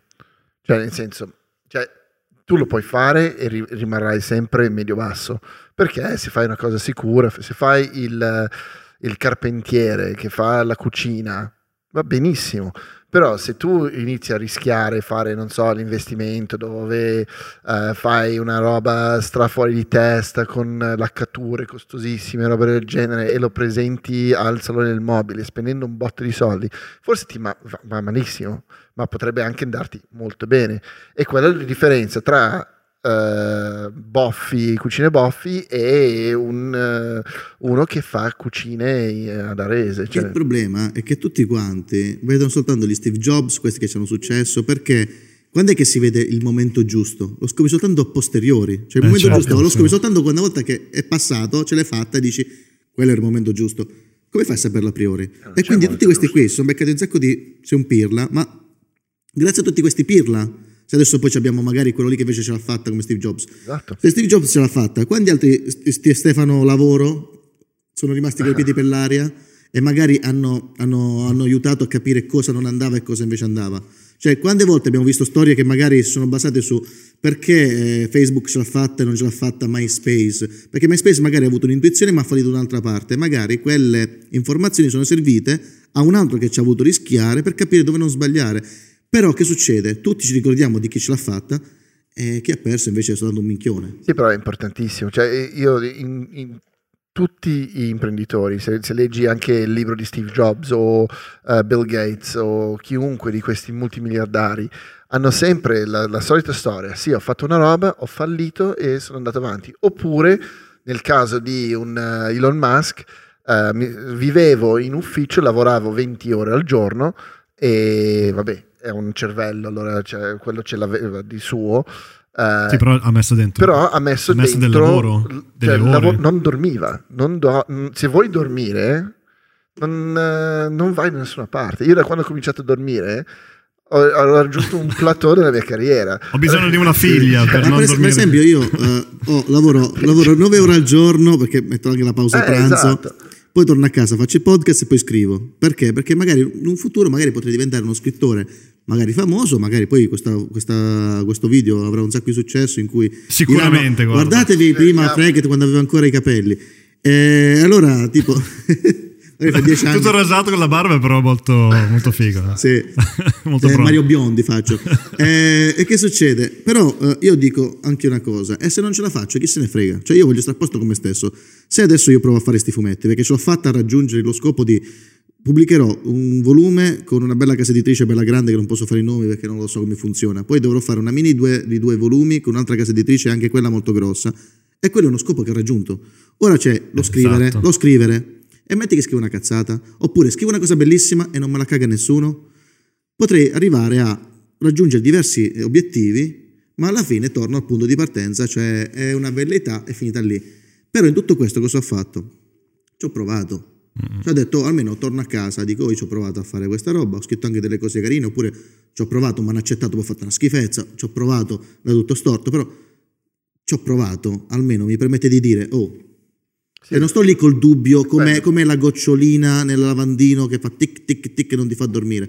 Cioè mi sono tolto questo sfizio, ho capito che non ero capace, oppure se ce la fai racconti la tua storia di successo. Ma secondo me è importante anche sentire storie di non successo, perché sono importanti, perché quello che non ha avuto successo comunque adesso sta dormendo meglio, sta dormendo meglio di come avrebbe dormito se non, non avesse fallito. Mm facendo di più poi, sì, facendo sì. molto di più, perché eh, alla fine ti impegni tutta la giornata, fai 24 ore su 25 a fare roba.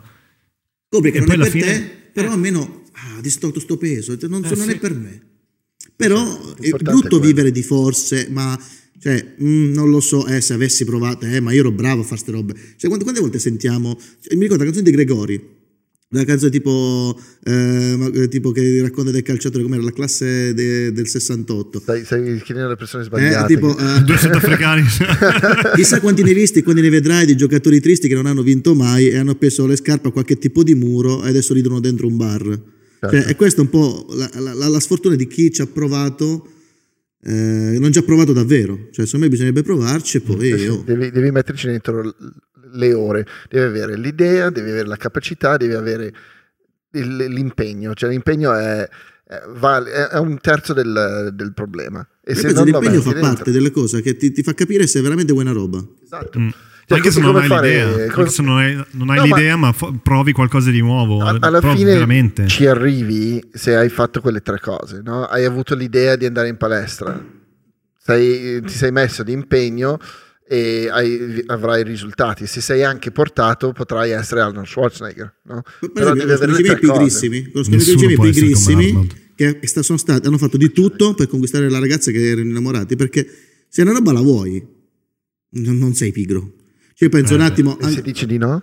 Se dici di no, è andata così. Però io, per esempio, o che ne so, magari conosco gente pigrissima che si fa autore di coda per farsi fare la firma sul libro del loro autore preferito perché se una roba ti interessa la fai la fai cioè, nel senso no, eh, que- questa è la cosa poi sono tanti altri eh, però vizi. quello è anche facile no, nel senso se tu ti metti in coda per otto ore ti metti lì, ti metti la musica in testa, ti metti in coda e va bene, cioè basta che non piova, cioè, ci sta, no?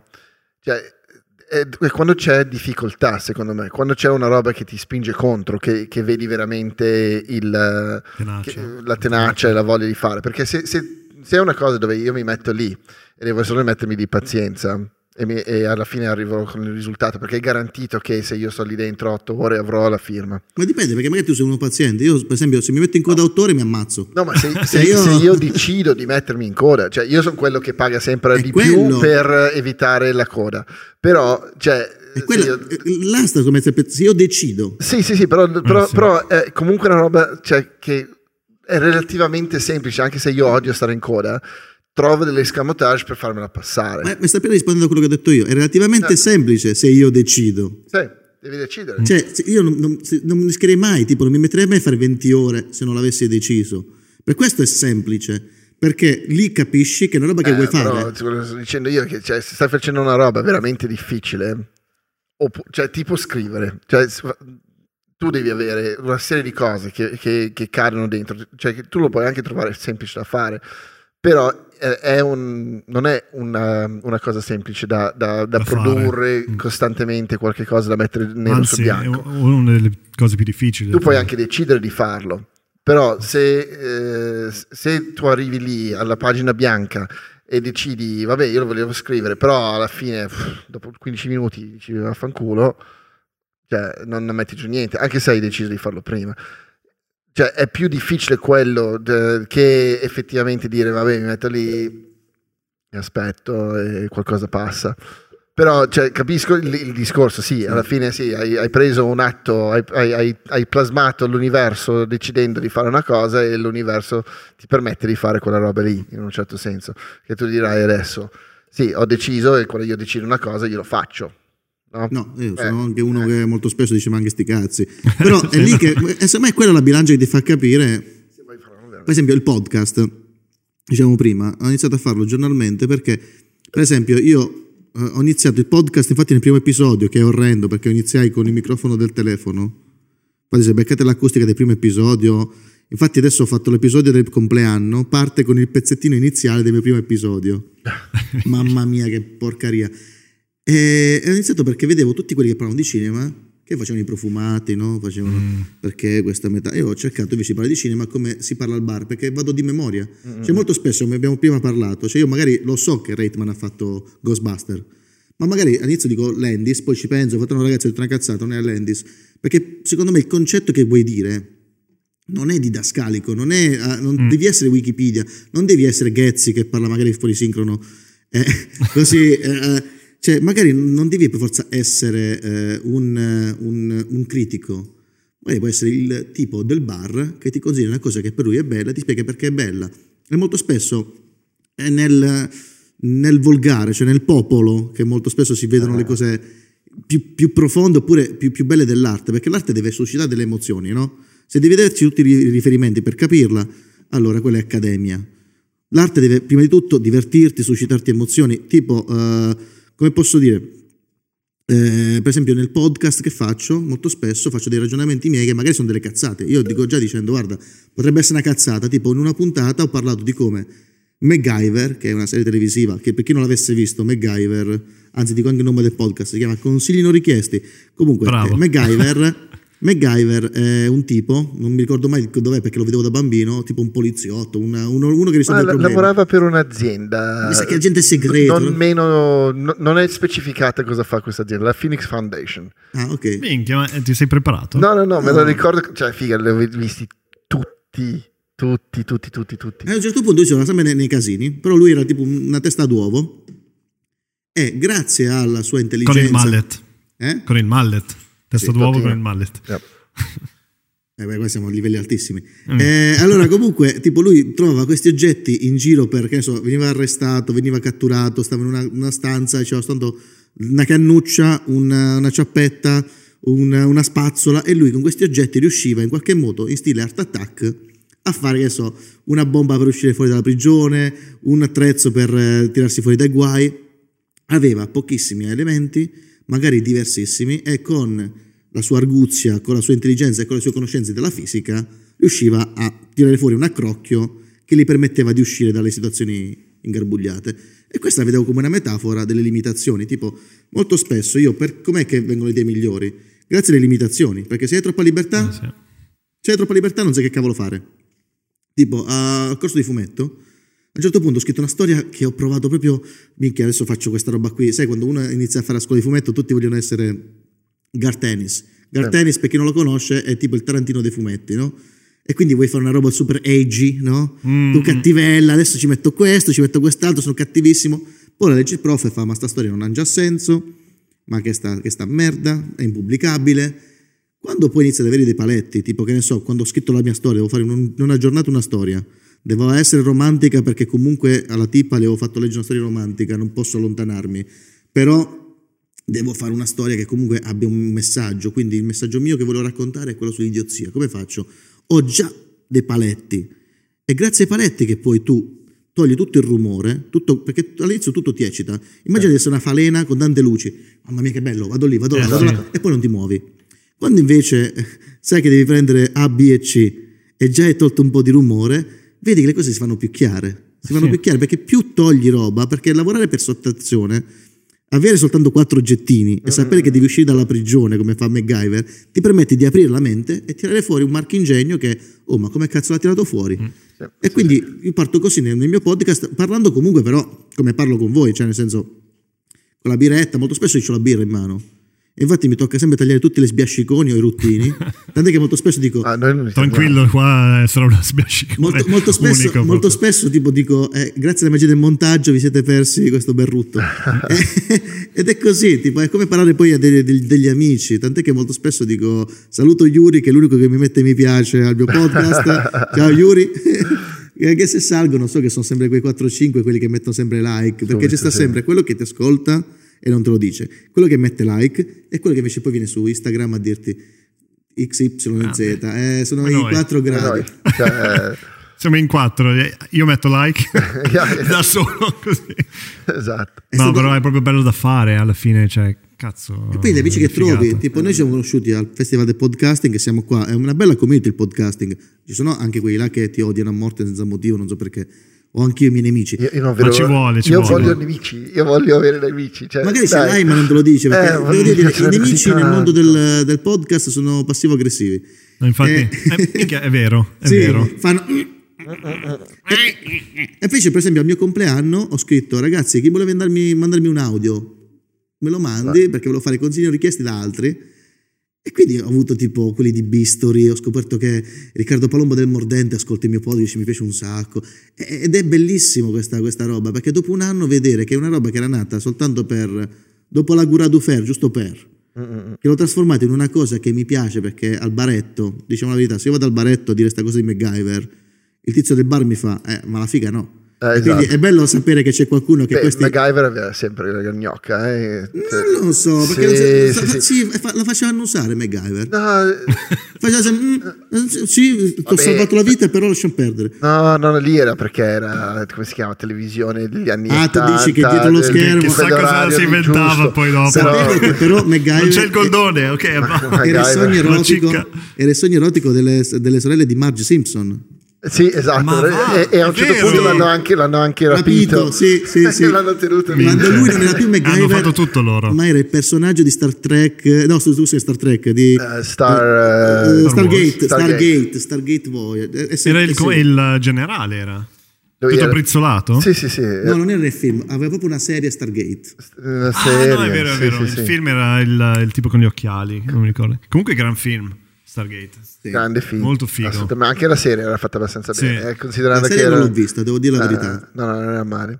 Parlando di star, e andiamo sul mio discorso preferito che ne abbiamo toccato prima. Interstellar. Interstellar. Interstellar. Ma perché c'è questa cosa di Interstellar? No, perché mi ha... Mm, cioè, anche lui, no, mi, mi, sta sul cazzo profondamente la, la, la pigrizia dello scrittore nel finale. No, posso dire una roba. Allora, il finale di Interstellar è la cosa migliore perché è stata presa, ma è fatta male. Interstellar ha tutta la trama e questa cosa qui mi fa incazzare perché nessuno l'ha tirata fuori. Eh, dove devo guardare? Dove, dove siete? dove, dove, vuoi, siete? dove vuoi? Dopo la nazione. La nazione. quello è il tuo. Fate, fate, tanto gli italiani. Ah, ecco qua. Fate tanto gli italiani. Fate tanto i, i, populisti. Fate tanto i sovranisti. Ma non avete salvato il, il libro Terra di Stefano Benni. Il libro Terra di Stefano Benni non solo è stato copiato da Futurama, col robottone che, face, che, si faceva i cazzi suoi, che beveva e Bender. E, il, il, robot di, di, di, di anzi, tutta la, tutta la, comicità di Terra, dove c'era anche il pianeta della cacca, dove la cacca è una moneta, e quando arrivano i tipo a rubarti, dai, fammela tutta qui. Oppure, tipo, quelli che avevano la diarrea erano i più ricchi. Cioè, tutte queste idee geniali che poi sono messe, messe state basi per fare Futurama, non solo è stato copiato da Futurama e quindi americani, Matt Groening, ti guardo, ma è stato copiato anche per fare Interstellar. La trama è la stessa. La trama di Interstellar è quella di Terra. Perché non ci siamo ribellati abbiamo detto, caro Nolan, non solo ci, ci rubi l'idea di, di, di, di Terra, ma lo fai anche peggio? Perché tutto Interstellar si basa su un'idea stupida, sull'idea del cavolo, che da dove parte tutto? Un'idea che quando io l'ho vista ho fatto, ma ma che è sta cosa? Perché nessuno si ferma a me a pensare che tutto, tutta la trama di Interstellar parte da un'intuizione del cacchio. Cioè, un tizio entra nella sua stanza con i libri, trova degli, delle liscine a terra, no? I libri cadendo, non mi ricordo che succedeva. cadevano i libri, la polvere. Sì, no, l'ho visto solo una volta perché non sono riuscito a vedere di più. L'ho visto più volte, eh. sono sul pezzo. Sì, allora ci sono queste lineette a terra. Una persona normale che fa? Dice, ma saranno coordinate spaziali, no? Sono... Ovviamente in un pianeta dove la cosa più costosa di tutte è la benzina, cos'è che dice? Prendiamo l'ultima benzina che ho, sono povero in canna, la vita sta andando di merda, che facciamo? Ho trovato delle linee a terra che ovviamente saranno delle eh, coordinate spaziali, no? Di, di, di, cosa stiamo parlando? Cos'altro sarà? È, è la palessiano. Andiamo invece muovendoci con eh, la cosa più costosa che abbiamo, la benzina, dall'altra parte del mondo per andare a vedere che cazzo ci sta. Dall'altra parte, con la benzina, costosissima. E que- que- così parte Interstellar. Come mettere l'oro dentro la macchina. È un, è un immenso, ma che cazzo sto guardando? Cioè, potevano dire perché so, lo chiamavano al telefono. Pote- cioè, Potevano inventarsi qualcos'altro, oppure che ne so, le lettere, magari lui scriveva davvero, come fai ad associare delle linee per terra, delle mm. coordinate spaziali? Cioè non può essere lui che si capisce, perché chiunque, io se uno, se, se me stesso nel, nel, in uno scaffale mi fa cadere dei libri, io dico, che sto stronzo mi fa cadere dei libri? No, avrebbe avuto senso se era un posto che lui conosceva. Allora gli dici, va bene, quelle coordinate lì sono esattamente quel posto là, che io conosco già cosa c'è lì, allora ho riconosciuto delle, dei simboli e allora ci sta. Ma è troppo casuale. È, è, è troppo... casuale, però, però, però, tipo la religione è basata su questa roba ma qui, no? Ma l'associazione che fai? Cioè tu vedi delle linee a terra e pensi ai coordinate spaziali? No, non lo fai, però se, se quelle linee a terra ti raccontano un posto che tu conosci già e tu arrivi lì e c'è effettivamente una missione, allora avrebbe senso. Se, così che lui non sapeva neanche che cazzo c'era, ha zero senso perché tu non sai, cioè tu stai andando in un posto X. Cioè, e poi casualmente trovi il tuo amico, trovi le cose. E poi volevo un attimo salutare i fan di Nolan. Nel frattempo, comunque, Memento è fantastico. Che a differenza di Fate Club, se te lo riguardi, tutto fila. Perché se vedi Fate Club, che cazzo guidava la macchina? No, infatti. Eh, per esempio, non so se vedi. No, no, ci sono un sacco di problemi. Fa l'incidente? No, non dico, non dico, nulla, non, dico nulla, non dico nulla in Fight Club perché magari non l'hanno visto che c'è lo spoiler, però... Mica se non l'avete visto... Eh, sti cazzi, anche se, anche se Fight Club 2 è veramente lì... Ah, io non l'ho neanche visto. No, è, non sapevo neanche che c'era È uscito direttamente in fumetto, adesso c'è anche il 3. Ah, ok. Perché eh, nasce da, da un fumetto? No, no, nasce da un libro, poi il seguito nasce da Palachnik. Palachnik. Palagnac. Palagnac. Tant'è che nel, nel 2, ve lo dico, Darden ammazza Palagnac. Eh. Per esempio. Questa, Ho voluto mettersi nel libro. Ma aspetta, ma quale scena dove della macchina? A un certo punto c'è Brad Pitt che porta la macchina e dietro sta Edward Norton. Che cazzo porta la macchina? Come fa a stare dietro? Cioè, sono quelle cose L'ho lasciato in folle. Quando, quando, lo riguardi dici non, non, non torna nulla. Mm. Però invece il Memento è perfetto. Così Beh, come però, però lì lo leggi, lo leggi perché, cioè nel senso, adesso faccio il rompicoglioni. Uh, lì, lì è, eh, perché chi guida è sempre Edward Norton, no? Lui si immagina dietro. No. Ci può anche stare. Cioè, cioè, nel senso, cioè, quello di. Secondo me. che tipo sei, io sono il cacaminchia. Sono no, no, no, no va bene, va bene, siamo due. vabbè, una, cosa, cosa che, tipo, per esempio, una cosa che faccio sempre è discutere su The Prestige, che è un film perfetto, però ogni volta io faccio una domanda e scopro di. Non lo so, scopro sempre cose nuove da questa domanda. Quindi sono io che faccio la domanda a voi. Non l'ho visto. Oddio. No, non l'ho visto. Io l'ho visto, io l'ho visto. The Prestige. Molto figo. Allora, io ho sempre scoperto che ti favo per quello che tutti quanti reputavano il cattivo. Tu per chi ti favi dei due? Uh, Christian Bale. Porca puttana, ma sono una merda. Aspetta, aspetta, io aspetta, aspetta, aspetta, Prestige era, no, aspetta, aspetta, aspetta, The Prestige era quello sulla storia di Houdini con Christian Bale e Wolverine. No, Wolverine sembra Ah sì, sì, sì, uh, Hugh Jackman. Hugh Jackman esatto. Ma tu che mi Wolverine, no, aspetta, ma, amici, non sapevo che fossi così in confidenza. allora, Ah, no, io, io... Perché tutti quanti ho scoperto alla fine no, che ti favano per lui. Io ho sempre ti fatto per Jackman. Io pensavo che il protagonista, il buono del film, fosse Hugh Jackman. Ma è il buono, secondo me. E non lo so, perché tutti dimmi no, quello è cattivo, uno stronzo. Quello è, uno, è cattivo. Perché a me piaceva Christian Bell perché era stronzo. Aveva, no, aveva, l'inghippo. Cioè, tipo, aveva mi stai dicendo così, non tutti dicono questo, ma scoperto che sono l'unico stronzo che ha tifato per Hugh Jackman. tutti i film. Non diciamo come va a finire, non diciamo niente perché è un film ah. che va visto. C'è anche David Bowie che fa Tesla. Sì, sì, sì. Fantastico. Io non mi ricordo, mi, mi, mi ricordo cioè, a, me, a, me, Christian Bell mi sta sulle palle di base. Davvero? Sì, è antipatico. Poi, poi cioè, grande attore, mi piace sempre nei suoi ruoli, però di solito mi piace perché mi sta un po' antipatico. Cioè, non è, Ma non tu è l'hai visto il film o no? No, no, l'ho visto, infatti Ah. cioè, mi sono ricordato. perché ti favi? Eh, no, non- cioè, secondo me ti favo per, per Wolverine perché, Ah, perché- finalmente. perché, perché mi sta simpatico lui. In generale, cioè io faccio un po' fatica a scindere la mia simpatia per una persona, cioè a- a- nel- nei film, a, a sospendere totalmente la realtà nel momento che a me piace il- l'attore. Cioè, nel senso, un eh, Robin Williams, se avesse mai fatto un personaggio molto cattivo, Eh, Cioè, come in- 24 hour in, eh, foto. eh, in si 24 chiama- Hour sì. Photo, comunque mi piaceva il personaggio. Oppure perché... sei Insomnia, sempre di Nolan, che è bellissimo, no? Eh, esatto. Lì è stato un errore mettere Robbie Williams. Perché se tu mi fai eh, tipo un killer che non sai chi è, a un certo punto il- l'ispettore arriva nel, nel bar e vede Robbie, Williams che fa colazione. Ciao Robbie Williams, ciao. Eh, ma non- eh, io sono qui per, per caso, non mi vedrei mai più nel durante il film, eh, me ne vado via. Capisci che è lui l'assassino? Sì, certo. Eh, cioè, ciao, perché- che, che fai? Paghi 400 milioni di dollari a Robbie Williams per prendere un cappuccino in un bar? Cioè, lo sai che alla fine sarà lui. Forza. È come la signora in giallo che è quando... per questo che tipo io non guardo gli horror devono essere fatti con attori sconosciuti perché altrimenti Eh, sì. se tu vedi George Clooney che fa il film horror te lo immagini che va come Nespresso Sì. non ce la fai a vederlo tipo immaginartelo come il- È esattamente quello. Allora io non so, mi f- faccio fatica a, a scinderlo dal... Allora, uno mi sta simpatico, uno mi sta antipatico, o il ruolo è molto definiti- definito, allora quello lì è Hitler e lui è cattivo, allora ci sta, non c'è nel senso, non ho problemi. Però se ci sono due antagonisti dove non si capisce qual è quello più, Più così, stronzo. più stronzo, io di solito scelgo l'australiano sul gallese. ah beh. Ok, cioè in generale. Gallese. anche se questo australiano fosse Mel Gibson Sì, Mel Gibson mi è sempre stato simpaticissimo. eh beh, sembra lo zio di qualcuno Sì, ma no, ma, ma da- lo zio pazzo da no, Natale, adesso sì, però vi ricordate, cioè lui era fuori di testa, cioè ai tempi di Ma Braveheart. ancora adesso è fuori di No, ma- scusami quando faceva Mr. Beaver l'unico film di mi sa di James no James Bond, di, non mi ricordo comunque lui aveva sto pupazzo per il braccio Sai che non l'ho visto, non sapevo. Racconta no, di lui flashback. che, lui che diventa Cazzo. depresso, si vuole ammazzare, a un certo punto gli parla un pupazzetto e lui lo ficca sotto il braccio e grazie a questo pupazzetto con cui parla Mr. Beaver, Mr. eh, Scoiattolo, inizia a diventare eh, in gamba, riesce a trovare fiducia in se stesso, soltanto che poi il pupazzetto che gli parla diventa troppo invasivo, non riesce più a toglierselo e la, famiglia- e la moglie fa, "Ma, amore, porta, vai, butta via Mr. Beaver. No, eh, Mr. Beaver eh, eh, deve stare qua. E poi lui comunque è tosto, fa, ehi, tieni fuori i coglioni, testa di cazzo. Cioè, fa a un certo punto finisce in una maniera tremenda. Lui si taglia il braccio. Minchia, fighissimo. Come lo togli?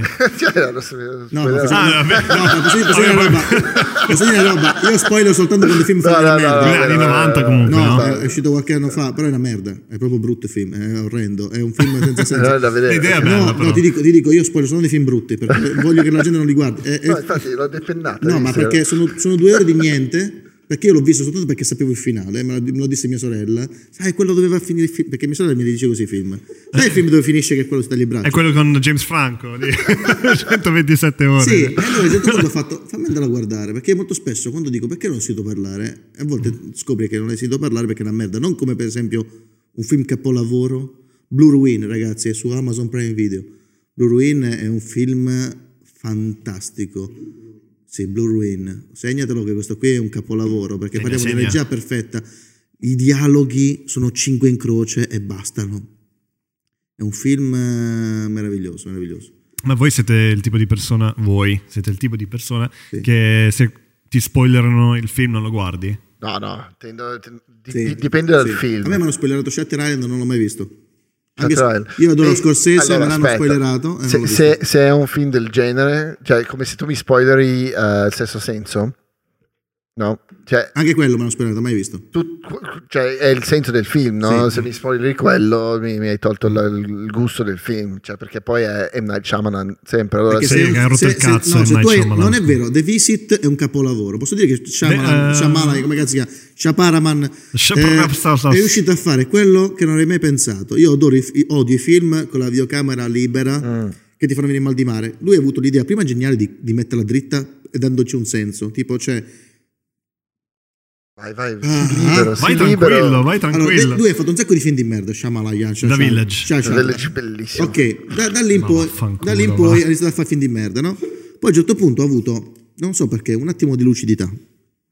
e ha fatto The Visit, che è un film veramente figo. E quello lì non ti posso, non ti posso dire perché il finale poi è uno di quei finali che eh, di Zio Billy ti rovinano tutto. E ha fatto un film quattro soldi perché lì ti fa capire che bastano quattro soldi per fare un film bello. Perché non c'erano più i budget ha detto cazzo devo fare un film della Madonna esatto, qua. no vabbè non c'erano più soldi. E ha fatto due ci sono due, due, bambini che vanno a trovare i nonni. Tutto qua. E loro c'è una videocamera. La, la ragazzina più grande vuole fare la regista e quindi le inquadrature le fa bene perché vuole fare la regista, quindi è pensato. Quando lo prende il ragazzino, sono un po' a cazzo di cane. Ah, e infatti l'effetto di, eh, tipo, sai l'effetto, mamma mia, mi sta inseguendo Blair Witch Project, si vede un paio di volte e basta. La maggior parte delle volte la telecamera è fissa perché succederanno delle cose strane, loro metteranno la telecamera fissa, la rivedranno e tutto quanto è ripreso perché loro vogliono fare il filmino per la mamma. Mm. Ah. E molto spesso poi succede che eh, per far vedere le cose alla mamma le vedono tramite anche la webcam della, di Skype, quindi tutte le riprese sono contestualizzate in una bello, storia bello. che ha un colpo di scena The Visit si chiama? The, The Visit, Visit. The Visit. M. Night Shyamalan. Mi, faccio segna- faccio, mi, mi, sto segnando. Faccio anch'io il, come si dice, il tipo che fa tipo in inglese, The Visit. The Visit. Devi soltanto, devi soltanto parlare inglese come se avessi una caramella in bocca. Eh, sempre. Sì, sì, sì. Tabacco, sì. tipo l'americano. Devi, devi fare l'americ- l'americano devi pensare di essere una motoretta. Esatto, Larry è sempre molto così. Devi pensare di essere una, Texas, una moto. Texas. Ma perché non fai il, il stand-up? Non, non, non, non, lo so, me l'hanno chiesto. Tipo una mia amica che fa stand up ha fatto vieni hanno per Mick il 5. Che cazzo dico? Che pensi me? Andiamo, aspetta, sì. aspetta, no, eh, Mick il 5. Eh? Sì, Andiamo 5. tutti. Eh, ma adesso con il coronavirus mi sa che. No, ma dai. Ci no, hanno, hanno bloccato allora, delle. Allora, io penso che quella roba lì non ce la faranno. Però, per esempio, hanno spostato il Cartoomix, l'hanno messo ah, insieme ah. a Game uh, da marzo. È una cosa bellissima. Io aspettavo il Cartoomix per salutare un sacco di amici. Per me, il Cartoomix è come la rimpatriata del liceo. Vedi tutti i fumettisti amici miei, no? Li vedi lì è l'unica fiera di Milano e quindi quando tipo non è un fumetto che ti portano gratis in giro ti fai il Cartoonix. L'hanno spostato quando c'è la Games Week. Quindi vuol dire che il coronavirus ha creato quello che la gente aspettava da tempo. Il Milano Comics and Games per combattere Lucca. Cioè noi abbiamo il, il, il Games di, della Games Week è molto più figo di quello di Lucca. Sì. Il Cartoonix è ancora di meno. Però la somma delle due parti una, secondo me potrebbe andare, e poi soprattutto se tu fai vedere che tutta sta roba qui è fatta in un posto dove stai comodo, perché Lucca mm. succede che quando è pieno di gente, mm, tu soffri delle, dell'effetto corrente, come la canzone dei Jalis del 97, fiumi di parole, cioè fiumi sì. di persone. Se tu sbagli, la, sbagli l'andata... Perché c'è tanta quella gente, ci sono, due, ci sono due, due, fiumi di persone. Se tu sbagli, gli amici tuoi li vedi do, il giorno dopo perché ti porta via la corrente. No, poi ovviamente tro- trovi da dormire, trovi da parcheggiare, cioè non è che cioè, è una città, però non è Milano. Sì, ma soprattutto non ce la fa più a gestire tutta sta gente perché eh. è esplosa. Eh, eh, eh, è la fiera più grande di Europa di, per quanto riguarda Cazzo. i fumetti e quindi perché poi è bella la città, uh-huh. il cosplayer di, di, di, di Mazinga, cioè io ho visto Mazinga nelle chiese, cioè Lucca diventa proprio tutti i posti, tutti i negozi, non so se siete mai stati a Lucca Comics and Games, i negozi vendono la, l'affitta per quattro giorni, tipo le pompe funebri, vai dentro ti vendono gli spaghetti, perché per quattro giorni le pompe funebri l'alcol sta andando via, vanno via e vendono i posti, tipo tu vai in chiesa e c'è Goldrake, la, la, retrospettiva di Goldrake. Fantastico. Comunque c'è il quote del, del post di Instagram, eh? tu vai in chiesa e vedi Goldrake. Perché non c'è nulla di più blasfemo di qualsiasi cosa, ma il denaro. Eh, no, piace a tutti. Piace a tutti. Piace a tutti, poi soprattutto alla chiesa. Eh, eh sì. e poi piove sempre e poi è una cosa fantastica. Eh. Luca è veramente il, tipo, la cosa più vicina al purgatorio che abbia mai conosciuto. Proprio... Io ho degli amici che fanno i costumi da cosplay, costruiscono, si chiamano Piece of, Piece cake. of cake. Alberto Avanzi e... Aia. E oh, Lorenzo, fai, fai, una, no, fai una roba, parla tipo, apri le no, no, fai, e poi, e poi ti doppi. No, no, Lorenzo è, è loro. Lorenzo non mi ricordo come si chiama il cognome. Comunque Lorenzo, cake, loro, Piece of Cake Cosplay sono Mai super, super bravi. Hanno appena hanno vinto adesso uh, mm. tipo il campionato italiano di, di costumi, roba del genere. Loro tutti e io avevo un peso massimo anch'io che fa l'ingegnere aerospaziale quest'uomo che si era vestito ed era famoso per due costumi, tant'è che in uno è finito anche nella pagina Wikipedia, poi non l'hanno tolto. Uno era da cubo di Rubik ed era finito nella pagina Wikipedia del cubo di Rubik. Si cambiava. Eh, L'altro invece da Robopap. Lui si è messo un anno a imparare il monopattino per fare Robopap. Per chi, lo conosce, chi, chi non sapesse chi è Robopap, è un personaggio di DuckTales, il cartone animato, sì. dove un personaggio prendeva in giro un pochettino Robocop, era tipo Phantom Paper, Paper Conchiglia, se non sbaglio, che era il contabile di, di Paperon de Paperoni, se non sbaglio, che aveva una doppia vita e diventava Robopap, cioè Robocop su una ruota e lui per sì, fare Robopop sì, sì, ecco, ha imparato ad andare sul mono, cioè sul, sul, no, come si chiama? Il monociclo. Sì, sì, il, il, il monociclo. Il monociclo. Sì, quello elettrico però. Un anno per imparare sta roba solo per fare cosplay di Robopop. Questo è pazzi. Tu, tu hai mai fatto un LARP? Un che? Un LARP, un live action roleplay dove ti vesti da qualcosa. Io ho avuto lì, sfortuna, sono stato in un paesino tipo della, del pugliese e quando dicevo giochi di ruolo dicevo, ah figa no eh, allora non ho mai giocato. Molto milanese, a ma figa no. Sì, no, perché almeno la figa no si capisce. tipo, io per esempio, molto spesso mi piace scoprire come si dice vagina in diverse lingue, tipo lo sticchio in Sicilia. Ah, oppure l'aperture. Aperture? L'aperture. Per i fotografi. No, la picciona, cioè il piccione femmina c'è ah. Oppure Uchan a Foggia. Foggia Uchan, cioè sembra quasi l'Auchan. Forse per questo che giù non c'è. Fighissimo. E poi bello chiamarlo Auchan con davanti l'uccello. cioè, è una è vero, cosa. Cazzo. Cioè... Che bella Auchan, sponsor. Bella sì, ciao, ciao. Dove potete comprare la Tuborg? no, eh, lì, lì, a me hanno trascinato una volta. Eh, All'Auchan? No, Alberta e, e l'ex a quell'epoca lì. Il, non dire nomi. Non dico nomi, non l'ex. Eh, cioè, mi ha detto, dai, a te piace perché a me piace tutto il mondo fantasy comunque. No, ma ti piacerà un sacco poi. Ma quindi vestivate per giocare ai giochi di ruolo? Ti sì. sto invitando tantissimo. Allora, tre giorni eh, sull'altopiano di Ivrea. In un io... albergo? No, no, no, no, no, il campeggio. Cioè, ah. praticamente hanno costruito due città e un... Eh, cioè, perché poi, figa, fanno le robe... Fatte bene. Fatte molto bene. Cioè, I ragazzi terra, terre spezzate cioè, sono dei ragazzi di Torino che sono tutti scenografi, eh, cioè, super super bravi, molto invasati, e, e, e hanno costruito cioè, tipo la città dei, dei buoni, tra virgolette, e poi tutta una serie di giochi attorno. Il problema è che se tu non sei livellato, tu non fai un cazzo. Che cosa vuol dire livellato? Livellato, cioè tu devi essere a un certo. No, io so cosa è livellato, ma eh. come intendi? Tu arrivi già con un livello. Cioè tu, tu devi essere uno che è andato a tre o quattro eventi della stessa cosa. Quindi erano continuativi, non erano... Sì, sì, sì, sì, sì. Cioè, cioè, era contenuto nel, nella storia. Allora cioè, tu arrivavi lì, comunque c'era la storia che Scusi, finiva. non ti facevano partire con il livello più basso che c'era nella, nella squadra, almeno così partivi... No, non... tu partivi a livello zero e poi c'erano tutta una serie di eventi per le persone a livello zero, no? Ma da stronzi così.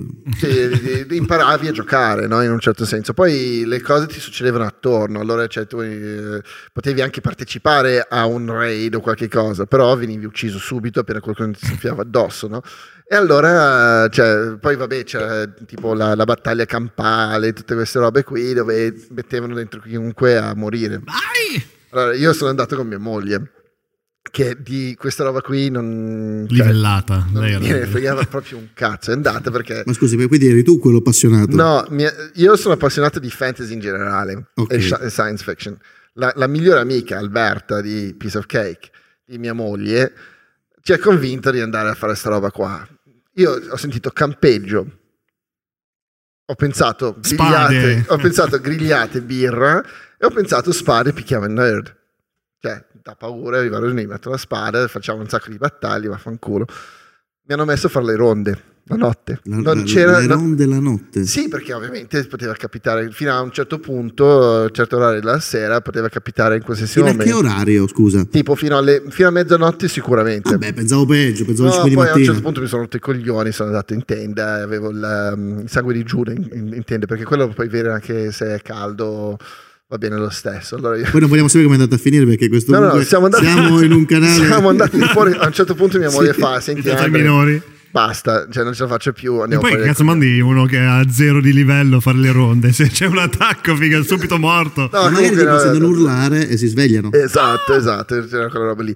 Allora c'era, c'era, se devi sacrificare qualcuno, c'era come quelli che portano l'uccellino nel, quando scavano le miniere, no? Sai che quando muore sì. l'uccellino esatto, esatto. perché c'è un fuoco di gas. L'uccellino, l'uccellino, era bellissimo. Cioè, io mi sono anche abbastanza divertito fino a un certo eh. punto perché c'era un po' di battaglia, cioè c'era, c'era l'arena dove potevi andare lì, stare tutto il giorno in arena a picchiare. Mia moglie, dopo vedermi tutto il giorno in arena a picchiare, mi si è rotto i coglioni. Ha detto: Senti, due giorni dentro l'evento andiamo fuori dai coglioni. Basta. Come facevano tutte le mogli dei, dei guerrieri, sicuramente. Sì. Sei sì, sempre lì a fare esatto, esatto. picchiare. Conan, sei solito. e, e, e la ringrazierei per sempre Donna, perché effettivamente dai, basta. Però, cioè, era fatto molto bene. Eh fallo anche fatto dire... male, porca miseria. No, no, no, era fatto, sì, ci stava. Poi, vabbè, questi qua, i, i terre spezzate organizzano delle robe fuori di test, tipo uh, Guardiani della Notte, di, da, presi da Torre di Spade, in uh, Alta Val di Susa, nella neve, con la pelle, che cammini per chilometri e loro organizzano cose nella neve. Molto bello da vedere, ma io non lo farei mai. No, no, infatti, infatti, io guardo le foto e dico bravi, bravi, metto i like. like. paura è l'amico che metti like. esatto, esatto. E magari mandi tipo il messaggio grandissimo. Grandissimi, che figata. Eh, Miti. Miti, genio, genio. Va bene, no, dai, io direi che siamo arrivati a un consenso. A te fa cagare l'inizio di Interstellar, a me fa cagare la fine. No, ma alla fine cos'è che no. ti fa cagare alla fine? È che non ha, non ha senso. No, eh, no, no, no definiamo puoi, quale no, parte della fine, perché allora, c'è allora... una fine geniale, che è quella presa da terra, che è il concetto di tu arrivi in un punto dove, grazie al, a un buco nero, che è questo uh-huh. il concetto, torni indietro per lasciare degli indizi per risolvere il problema. Quindi sei tu stesso che mandi gli indizi per esatto. fare tutto il giro. Questa è l'idea, secondo me, geniale di Terra. In Interstellar te l'hanno fatta fare con uno che si infila nei libri di casa tua. Perché nei libri di casa tua? Esatto. Eh, cioè, il, il, il mio problema con Interstellar è che io ho un problema con i loop temporali. Nel senso, se, se io sono la persona che dà a me stesso le informazioni ci vuole, cioè la prima volta che sono arrivato nel buco nero ci deve essere un altro, un'altra linea, un'altra linea Ti temporale. Ti un film Aspetta. che si è fatto bene, fatto bene sul loop temporale che si chiama Regression con eh, Eve, no Evan McGregor, com'è quell'altro che è eh, più brutto di Evan McGregor, che gli somiglia? eh, eh, Ethan Hawke. Ethan Hawke, esatto. Ethan Hawke, bravo. Vabbè, high five a tutti. Con i Tarok, porca miseria. ma siete sulla stessa linea temporale. Non so perché, non so perché ma, ma, ne hanno parlato di Ethan Hawke oggi in un altro Poi non assomigliano per niente. È più brutto. C'è eh, niente, niente. E quindi regression. regression che parla proprio di loop temporale e secondo me potrebbe fornirti le risposte che cerchi, ma non te le posso dare adesso perché sarebbe uno spoiler. Nel frattempo tocchi grandissimo. No, comunque ti dico ci sono sempre cioè, i giochi nel, nella fantascienza c'è la regola no? che tu sì. non puoi andare indietro e cambiare il tempo dipende no? dalle no, regole che decide cioè, il film beh, eh, poi eh, tu... um, Ritorno al futuro lo fa sì, però cioè, eh, deve sistemare tutta una serie di cose per farlo. Cioè, lui, non deve, lui deve non cambiare il tempo nel, nel passato. Cioè, no, lui dice. Cioè, che... Lui nel momento che lo, lui sì, lo fa, però crea una serie di problemi. No, eh, eh, mi cioè, funziona il Ritorno al futuro perché tu... c'è stato prima c'è stata una, una, um, una c'è, storia, c'è, no? la fotografia, no? E che lui deve farla riapparire com'era, no? No, lui, no, non deve scomparire. non deve scomparire. esatto, come fai? non deve scomparire. Ci sono due tipi di futuro. Quello visto in Ritorno al futuro dove se tu fai un cambiamento cambi quello Cambia che verrà dopo. Se invece come in eh, Rutto Avengers Endgame prendo quelli più pop, non prendo mm. esempi più, più ciotti, come si dice, o più grassi ma prendo qualcosa di più chiaro. Tu lì, se fai un cambiamento, crei una nuova linea temporale e esatto. due universi vivono in contemporanea. Avrei potuto dire come in Dragon Ball, quando arriva eh, Trunks. Sì, certo. Che dice, io non è che se tu distruggi gli androidi, adesso dal mio futuro stiamo tutti a posto. Il mio futuro è un altro tipo. Mm. Sono sceso qui per capire come fare a sistemare Si crea una, una nuova linea. Sì, una nuova linea. Quindi esatto. sono due concetti diversi. Quello di, secondo me, di regression è che tu crei un altro, un, un altro, universo che ormai è diventato un loop, cioè l'inizio non esiste più. Per questo, esatto, secondo, secondo me però, invece aspetta. Interstellar, aspetta un attimo, uh, Interstellar invece è sempre lo stesso loop. Per me. E quindi cioè, lui per darsi le informazioni ha, ha dovuto già avere le informazioni per andare lì. Sì. E se non c'era lui nel. Non nel sarebbe mo- fatto niente. Sì. Sarebbe, è, è, è, il mio problema è solo sì, lì. Esatto, esatto, ma è proprio quello. Mm. Cioè, perché anche in uh, Avengers loro tornano indietro per sistemare il problema che loro hanno creato. Esatto, perché c'era una, una storia prima, c'era prima, una precedente. Esatto, prima, cioè loro hanno scelto un timeline. Hanno, hanno fatto una hanno, cazzata. E hanno voluto non cambiare quel timeline. Hanno trovato la timeline dove si vince hanno detto se noi dobbiamo vincere questo timeline dobbiamo, dobbiamo prendere questi Infinity Stones e portarli nel nostro timeline no? e li hanno riportati indietro per non cambiare tutti gli altri timeline cioè alla fine. Uh, perché, perché non li hanno tenuti nel futuro li hanno, hanno riportati un nuovo nel... timeline per vincere cioè, um... no, hanno scelto il timeline che c'era. Sì hanno fatto una, hanno fatto una serie ah. di azioni che l'hanno portata ad arrivare all'obiettivo cioè, che volevano cioè, è come effetto domino chiamiamo effetto domino. Hanno messo i domini in modo i pezzi di domino in modo che buttando giù sarebbero arrivati a colpire qualcosa. Esatto. esatto. Allora alla fine cioè, è, stessa, è, lo stesso discorso di Ritorno al futuro, infatti il, era elogiato perché non, cioè, non hanno toccato le, le, le, le regole del, del, viaggio spaziale. Tu non pensi dimensionalmente. Ecco, eh, esatto, esatto, esatto. E, e, ci sta, ed è... Cioè, quello mi, mi, non ho problemi perché l'hanno spiegato ed era perfettamente coerente e ci stava, per quanto poteva essere fuori di testa. Ma sì. Però in Interstellar, sti cazzi, quello lì doveva essere già dentro la sta cazzo di libreria per qualche altro motivo, non poteva essere partito perché c'era quella roba lì per terra. Cioè deve essere, lui doveva partire per un altro motivo. No, io semmai l'idea che lui si ritrovi da un buco nero nella sua libreria è, un, è una Ma roba infatti, che mi cioè, quello mi piace. Quello che dici quello tu, mi, mi funziona.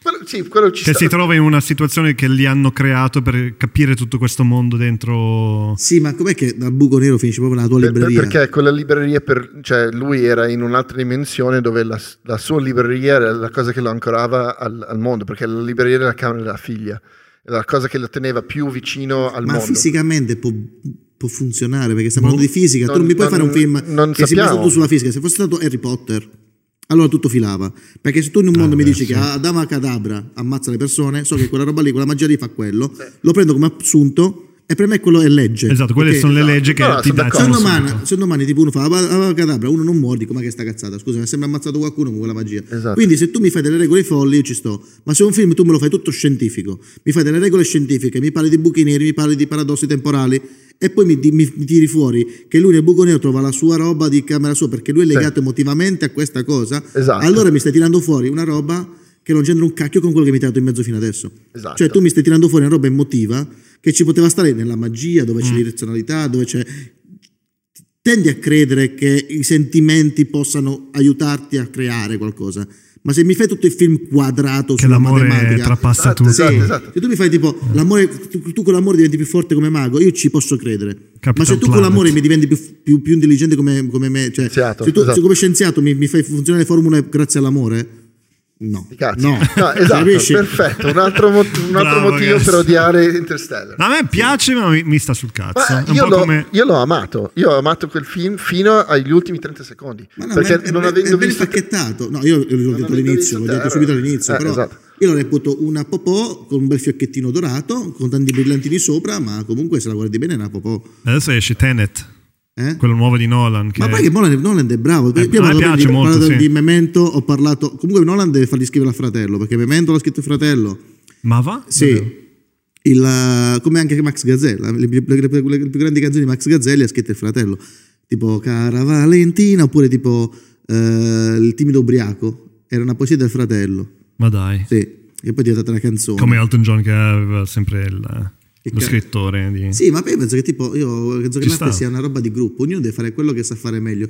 La, la questione che, che, nasce, che è nata in questi ultimi anni, dove uno fa tutto lui, è una cacchiata, secondo sì, me. Sì, sì, perché ognuno deve saper fare qualcosa, cioè, anche tipo il volume fatto da un solo autore. Comunque c'è l'editor che ti dice questo funziona e questo no. Ma certo, pensiamo, pensiamo agli U2, se non ci fosse stato Brian Eno come produttore di The Joshua Tree, forse non avremmo avuto The Joshua Tree, mm. per esempio, perché uno che dice no, sistema qui, sistema là L'arte è sempre qualcosa di gruppo, è come fare l'amore. Mm-mm. Se lo fai in, in, da solo farlo, è masturbazione. No, fa, eh, esatto, se lo fai da solo è una, è una sega. Se lo fai, se no, sto dicendo che è un po' la faccenda dell'arte. L'arte è, è qualcosa di gruppo, non, non, esiste tipo l'autore che fa tutto da solo, anche l'autore che fa da solo ha comunque un editor che lo indirizza, cioè l'idea che uno è il genio che fa tutto da solo, non può una cavolata, è come il sesso, la, diciamo l'arte, lo puoi fare da due persone in su, se lo fai persone in su è sesso, è mm. amore, è, se lo fai da solo è una sega. Sì, ma anche perché già anche se lo fai da solo um, l'arte, sì. uh, comunque ci vuole il pubblico, perché se no non è niente. È un pubblico che ti dà anche una, una, sua interpretazione, perché se tu fai uno squarcio su una, una roba, su una tela, tu se non ci vedi quell'infinito che vuole farci vedere Fontana, tu sei uno che ha squarciato una tela, non sei Fontana, esatto. capito? Cioè devi comunque capire quello che c'è dall'altra parte, perché se tu devi dare un messaggio, l'interlocutore è importantissimo, perché mm. se tu vuoi dire A, ah, ma non sai parlare la lingua, non sai toccare le viscere della persona, perché quelli che devono dire, li dovete capire, sono delle, delle teste di minchia. L'arte deve essere comunicazione, se non riesci a comunicare il problema è tuo. Il problema è tuo, se devi aspettare che qualcuno che ti dica, c'è Pollock, mi puoi dire quello che cavolo vuoi, ma Pollock ha fatto dei frattali, cioè se tu vedi un quadro di Pollock, non sono delle macchie a cacchio, se tu certo. fai un'inquadratura è esattamente lo stesso schema che viene ripetuto infinitamente e questa cosa tu la percepisci anche se non la vedi. Se io la percepisco e non la capisco, la sto percependo, comunque mi è arrivato il messaggio. Mm. Mi è arrivata questa, questa, questa sì. confusione addosso. Se invece tu fai delle macchie a cavolo e uno dice, oh, sono macchie a cavolo, sei tu che non sei riuscito a comunicarlo. Il fatto di essere l'artista maledetto e che il pubblico deve capire è un concetto che non so chi cavolo l'ha creato, ma è la cosa sì, più no. sbagliata del mondo. Que- quelli che vanno capiti di solito non hanno successo. Cioè, poi, poi dall'altra parte ci, ci sono invece c'è la persona che guarda, che non sa esprimere, che non passa il tempo a capire. Ed è quello forse che cioè, la persona che dice, entra dentro, vede un polo che dice guarda questa merda, oppure guarda un, uh, un Modrian, no? che forse il Modrian è quello più, ancora più difficile perché sono una serie di quadrati, no? Mm. Cioè, che cazzo è? Cioè, lo posso fare io, rosso, blu, verde, cioè rosso, blu, giallo, che cazzo me ne frega, lo faccio. E cioè, arriva un giornalista o una persona che non passa il tempo a guardare le pennellate, capire che non è semplicemente del, del, della vernice su tela e dice vabbè ha capito e così e poi nel, nel, vo, nel, volgare viene fuori questa mitologia di un artista che va capito e poi la cosa, che, la cosa strana è che eh, è vero magari uno fa una provocazione fa una cosa che ti suscita un potevo farla anch'io però l'ha fatto lui ti puoi pensare eh certo. banana, pensa alla banana appiccicata di, di, Catalan. di Catalan è stata un, un, una provocazione ok mettere una roba e dire guarda, qualsiasi artista, qualsiasi cosa può valere soldi, qualsiasi, qualsiasi persona ci può dire quello che vuole. Io ci ho visto un guarda, ormai sono talmente famoso che anche se attacco una banana sul muro vale. Ma chi è che ha avuto mm. le palle di fare una roba del genere? Chi è che ha avuto le palle di Beh, rischiare di beccarsi esatto. un perepe coglione? Ma non lo becchi, non, è, non Perché quello è Catalan. Perché se tu prendi un artista invece profumato che vuole mandare tipo che non ha il coraggio di mandare quel messaggio. Il messaggio di Catalan voleva mandare secondo me un messaggio, e questa è la cosa bella, che ci ho potuto vedere qualcosa, quindi qualcosa mi ha comunicato, mm. del quando arriva a un certo punto puoi anche fare la popò e uno, Beh, uno, ti, uno, ti, appla- e uno ti, applaudirà. E secondo me è stato quello insomma, il concetto. Mm. E, e, l'ha fatto grazie a Catalan, ovvero tutti avrebbero potuto farlo sì, ma tu non eri eh, Catalan, non, non mi sarebbe arrivato il messaggio del io sono così in alto che posso fare anche questo. Se l'avesse fatto mm. il, mio, il, mio, il mio un tizio... Però, però non, è, non, è, un po'... Cioè, nel senso, adesso sì. cioè, siamo in un gruppo di persone che, che, che, capisce l'arte in un certo senso, allora eh, lo, lo, sappiamo. Cioè, se, se, quello è il tuo messaggio, non, non è un po' fine se stesso? Cioè, nel senso, a un certo punto dipende, stai, stai dicendo guarda, guarda, che figo che sono. Eh certo, secondo me Catalan è questo che vuole fare, il provocatore. Sta, vuole dire, guarda un po'. Cioè, ci sta, può, può piacerti o non può piacerti, però il concetto mio era lo potevo fare qualsiasi il concetto era smontare il concetto sì, certo. la, frase del lo potevo fare anch'io se l'avessi fatto tu non avresti potuto comunicare quella cosa ora se noi vogliamo sindacare che il messaggio è giusto è sbagliato è bello è brutto è un altro discorso però il fatto che se una persona con un, con un passato che ha comunque un peso fa un qualcosa per comunicare e quel qualcosa, quel messaggio mi arriva, quello è arte. Se sì, tu, sì, no, tu puoi fare la stessa non, cosa non e non arrivare a quel messaggio. Catalan può avere tutti i messaggi sbagliati del mondo, può piacere o non può piacere, però lui è un artista perché comunque quello che fa ti arriva e non, non si può dire potevo farlo anch'io. Però se, sì, quello che dico è, sì. è, che se mi arriva il messaggio che eh, io, io, lo sto facendo perché sono un grande, ma non c'è un altro messaggio dietro, perché non c'è nessun altro messaggio dietro quella roba lì. Uh, allora cioè, stai Cioè, secondo me è tipo una specie di abuso di potere. Cioè, Uh, avresti che potuto... comunque è un messaggio, a te non piace, però l'idea è che lui può sì, dire... Ma, ma è un messaggio, abusare. cioè nel senso, sì. hai, hai, questo potere, puoi fare quel cavolo che vuoi, fai, fai, qualcosa, cioè ho capito che puoi fare quel cazzo che vuoi, perché l'hai, l'hai, hai anche già fatto quel cazzo che volevi, hai messo il dito medio in piazza affari. Ma quello comunque è una cosa cioè, di... L'hai, l'hai, già fatto, hai, hai, continuato a fare le cose che stai già facendo. Sì, ma l'idea sua era secondo me proprio provocare il, il dito medio, comunque, sì, il dito medio comunque è qualcosa di creato eh, comunque si vede che c'è un lavoro dietro, non è un dito medio fatto col cartoncino, no? No, certo. Lui vuole proprio fare il minimo sforzo e massimo risultato, che è un concetto che a te può dar fastidio, ma anche il fatto di stia dando fastidio, comunque vuol dire che qualcosa... No, no, ma, ma, ma non mi dà neanche fastidio, dico, niente, cioè, per me cioè, va bene, è grande, cioè come Usain Bolt che vince per l'ennesima volta una gara di 100 metri. A un certo punto sei talmente tanto avanti agli altri che rallenti alla fine e batti il record mondiale, cioè, ok, da paura quasi quasi mi voglia di vederti fare qualche cos'altro. Guarda, io non no? vorrei difendere Catalan perché no, eh, sinceramente non è, mio, non è, il mio mestiere perché non mi, non mi interessa, che non mi piace, però io credo che comunque il suo messaggio ci sta perché ha un attimo raddrizzato le persone dicendo cerchiamo di essere critici anche con i grandi. Cioè io penso che un po' quello eh, lì è il, quello che viene dopo. Se, se è quello, però, sì. però, chi lo fa? Nessuno l'ha fatto, effettivamente. Nel mondo dell'arte nessuno ha detto Catalan che, che, che Catalan hai fatto.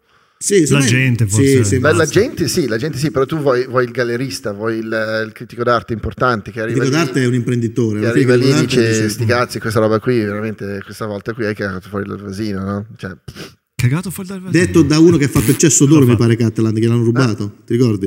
Il, il ha, fatto, ha, fatto, un cesso come certo. venditore e poi l'hanno rubato. Certo, certo, ma lui, fatto, lui, lui provoca, ovviamente il suo, il, suo, gioco è quello, i bambini morti sull'albero, il dito medio, Oppure, cioè, che ne so, il, l'Hitler, che, eh, come, come, si chiamava quello lì? Tipo, quello lì che... Eh, L'Hitler che prega, mi pare, come si chiamava? Eh, ah, fatto, era lui? Lui l'ha fatto? Mi pare che l'avesse fatto lui, posso sbagliare, eh? Però mi ricordo un, uh, un Hitler in un momento proprio di, di come si chiama? Raccoglimento. Di raccoglimento in cui ti, ti, faccio vedere proprio lui in una versione proprio che doveva farti pena. Poi ti mm. ricordavi che però lui era un dittatore. Ora non mi ricordo se l'opera è sua oppure no, non mi ricordo come si chiama perché io, essendo visivo io i nomi poi non me li ricordo. Anche sì, perché è proprio inginocchiato sì. su, sì, me lo ricordo, sì, ma non so chi l'ha fatto. Credo sia, sia, stato il suo. Aspetta, controllo un attimo. Spe- specifici, no, lo mettiamo poi nel, nelle note. Mm-mm. Ma io ho letto una roba. No, ho visto un comico forse che stava parlando di Hitler. Uh, che forse sai, Hitler effettivamente era un bravo persona a casa. Giusto per provocare. Eh, come, no, ma io penso che sia come studio aperto, salutava tutti. Sì, esatto. Sì. Him, cioè era la sua. Ah, ok, sì, sì, sì, sì, sì, Mamma esatto. mia, le azzecco tutte, sono oggi proprio bravissimo, bravissimo, per fortuna. Oh, allora, io direi a questo punto, come su sei, Hitler su, siccome sei su una striscia vincente e, la, e, siamo su Hitler, possiamo chiudere il podcast così. Sì, sì, dobbiamo io fare un'altra, mi sa. Sì. Lui assolutamente. Quando escono i fumetti, così possiamo parlare. Quando escono i fumetti, sì, sì, sì, escono i fumetti, certo, puoi parlare un attimino. Così, possiamo dire anche il titolo. Cioè. Non lo so neanche io. esatto. La cosa brutta è quello, però vabbè. Comunque, se volete leggere qualcosa di mio, è uscito poi, ho fatto uscire una piccola storia per San Valentino, non so se avete letta, buon San, cioè San Valentino di sinistra. Ah, ah, sì, sì, sì, sì, sì, sì è, è stato, eh, abbiamo visto quello e abbiamo detto, dai, cioè, sarebbe anche ora di invitarlo. Sì, esatto. Dove, dove, ti troviamo, Frect, uh, sui social media, eccetera, eccetera? Allora, su Instagram è io sono Frect, tutto attaccato, cioè non è che sto dicendo che io sono Frect, proprio io sono Frect, quello che dovete cercare su Instagram. Poi potete tranquillamente eh, cercarmi su, su Facebook, Fregt la pagina, oppure su Twitch, dove io la domenica con Alfredino ci guardiamo film brutti e li commentiamo insieme, film orrendi. Eh, il canale Twitch è The Frect, T-H-E, cioè il Frect in inglese THE Freket dove si vedono film brutti oppure che ne so uh, quando io faccio le puntate di musica ho fatto una puntata su Bugo e Morgan dove ho, dis- ho, fatto, ho, analizzato i testi perché comunque parlo di narrativa nel podcast. Ho fatto analizzato i testi di, delle canzoni di Bugo e Morgan. Possiamo vedere poi le canzoni perché ovviamente nel podcast non le posso mettere però certo. su Twitch è bello perché essendo diretta poi il video lo cancello. Però è anche un modo per parlare, discutere un po'. Eh, giusto. io faccio su Twitch la gente gioca ai videogiochi io simulo i baretti quindi oh, è come Mystery Science Theater 3000 esatto, esatto, eh, esatto sì. fighissimo. Super grazie di essere venuto. Ciao ciao bella ciao. devo salutare ciao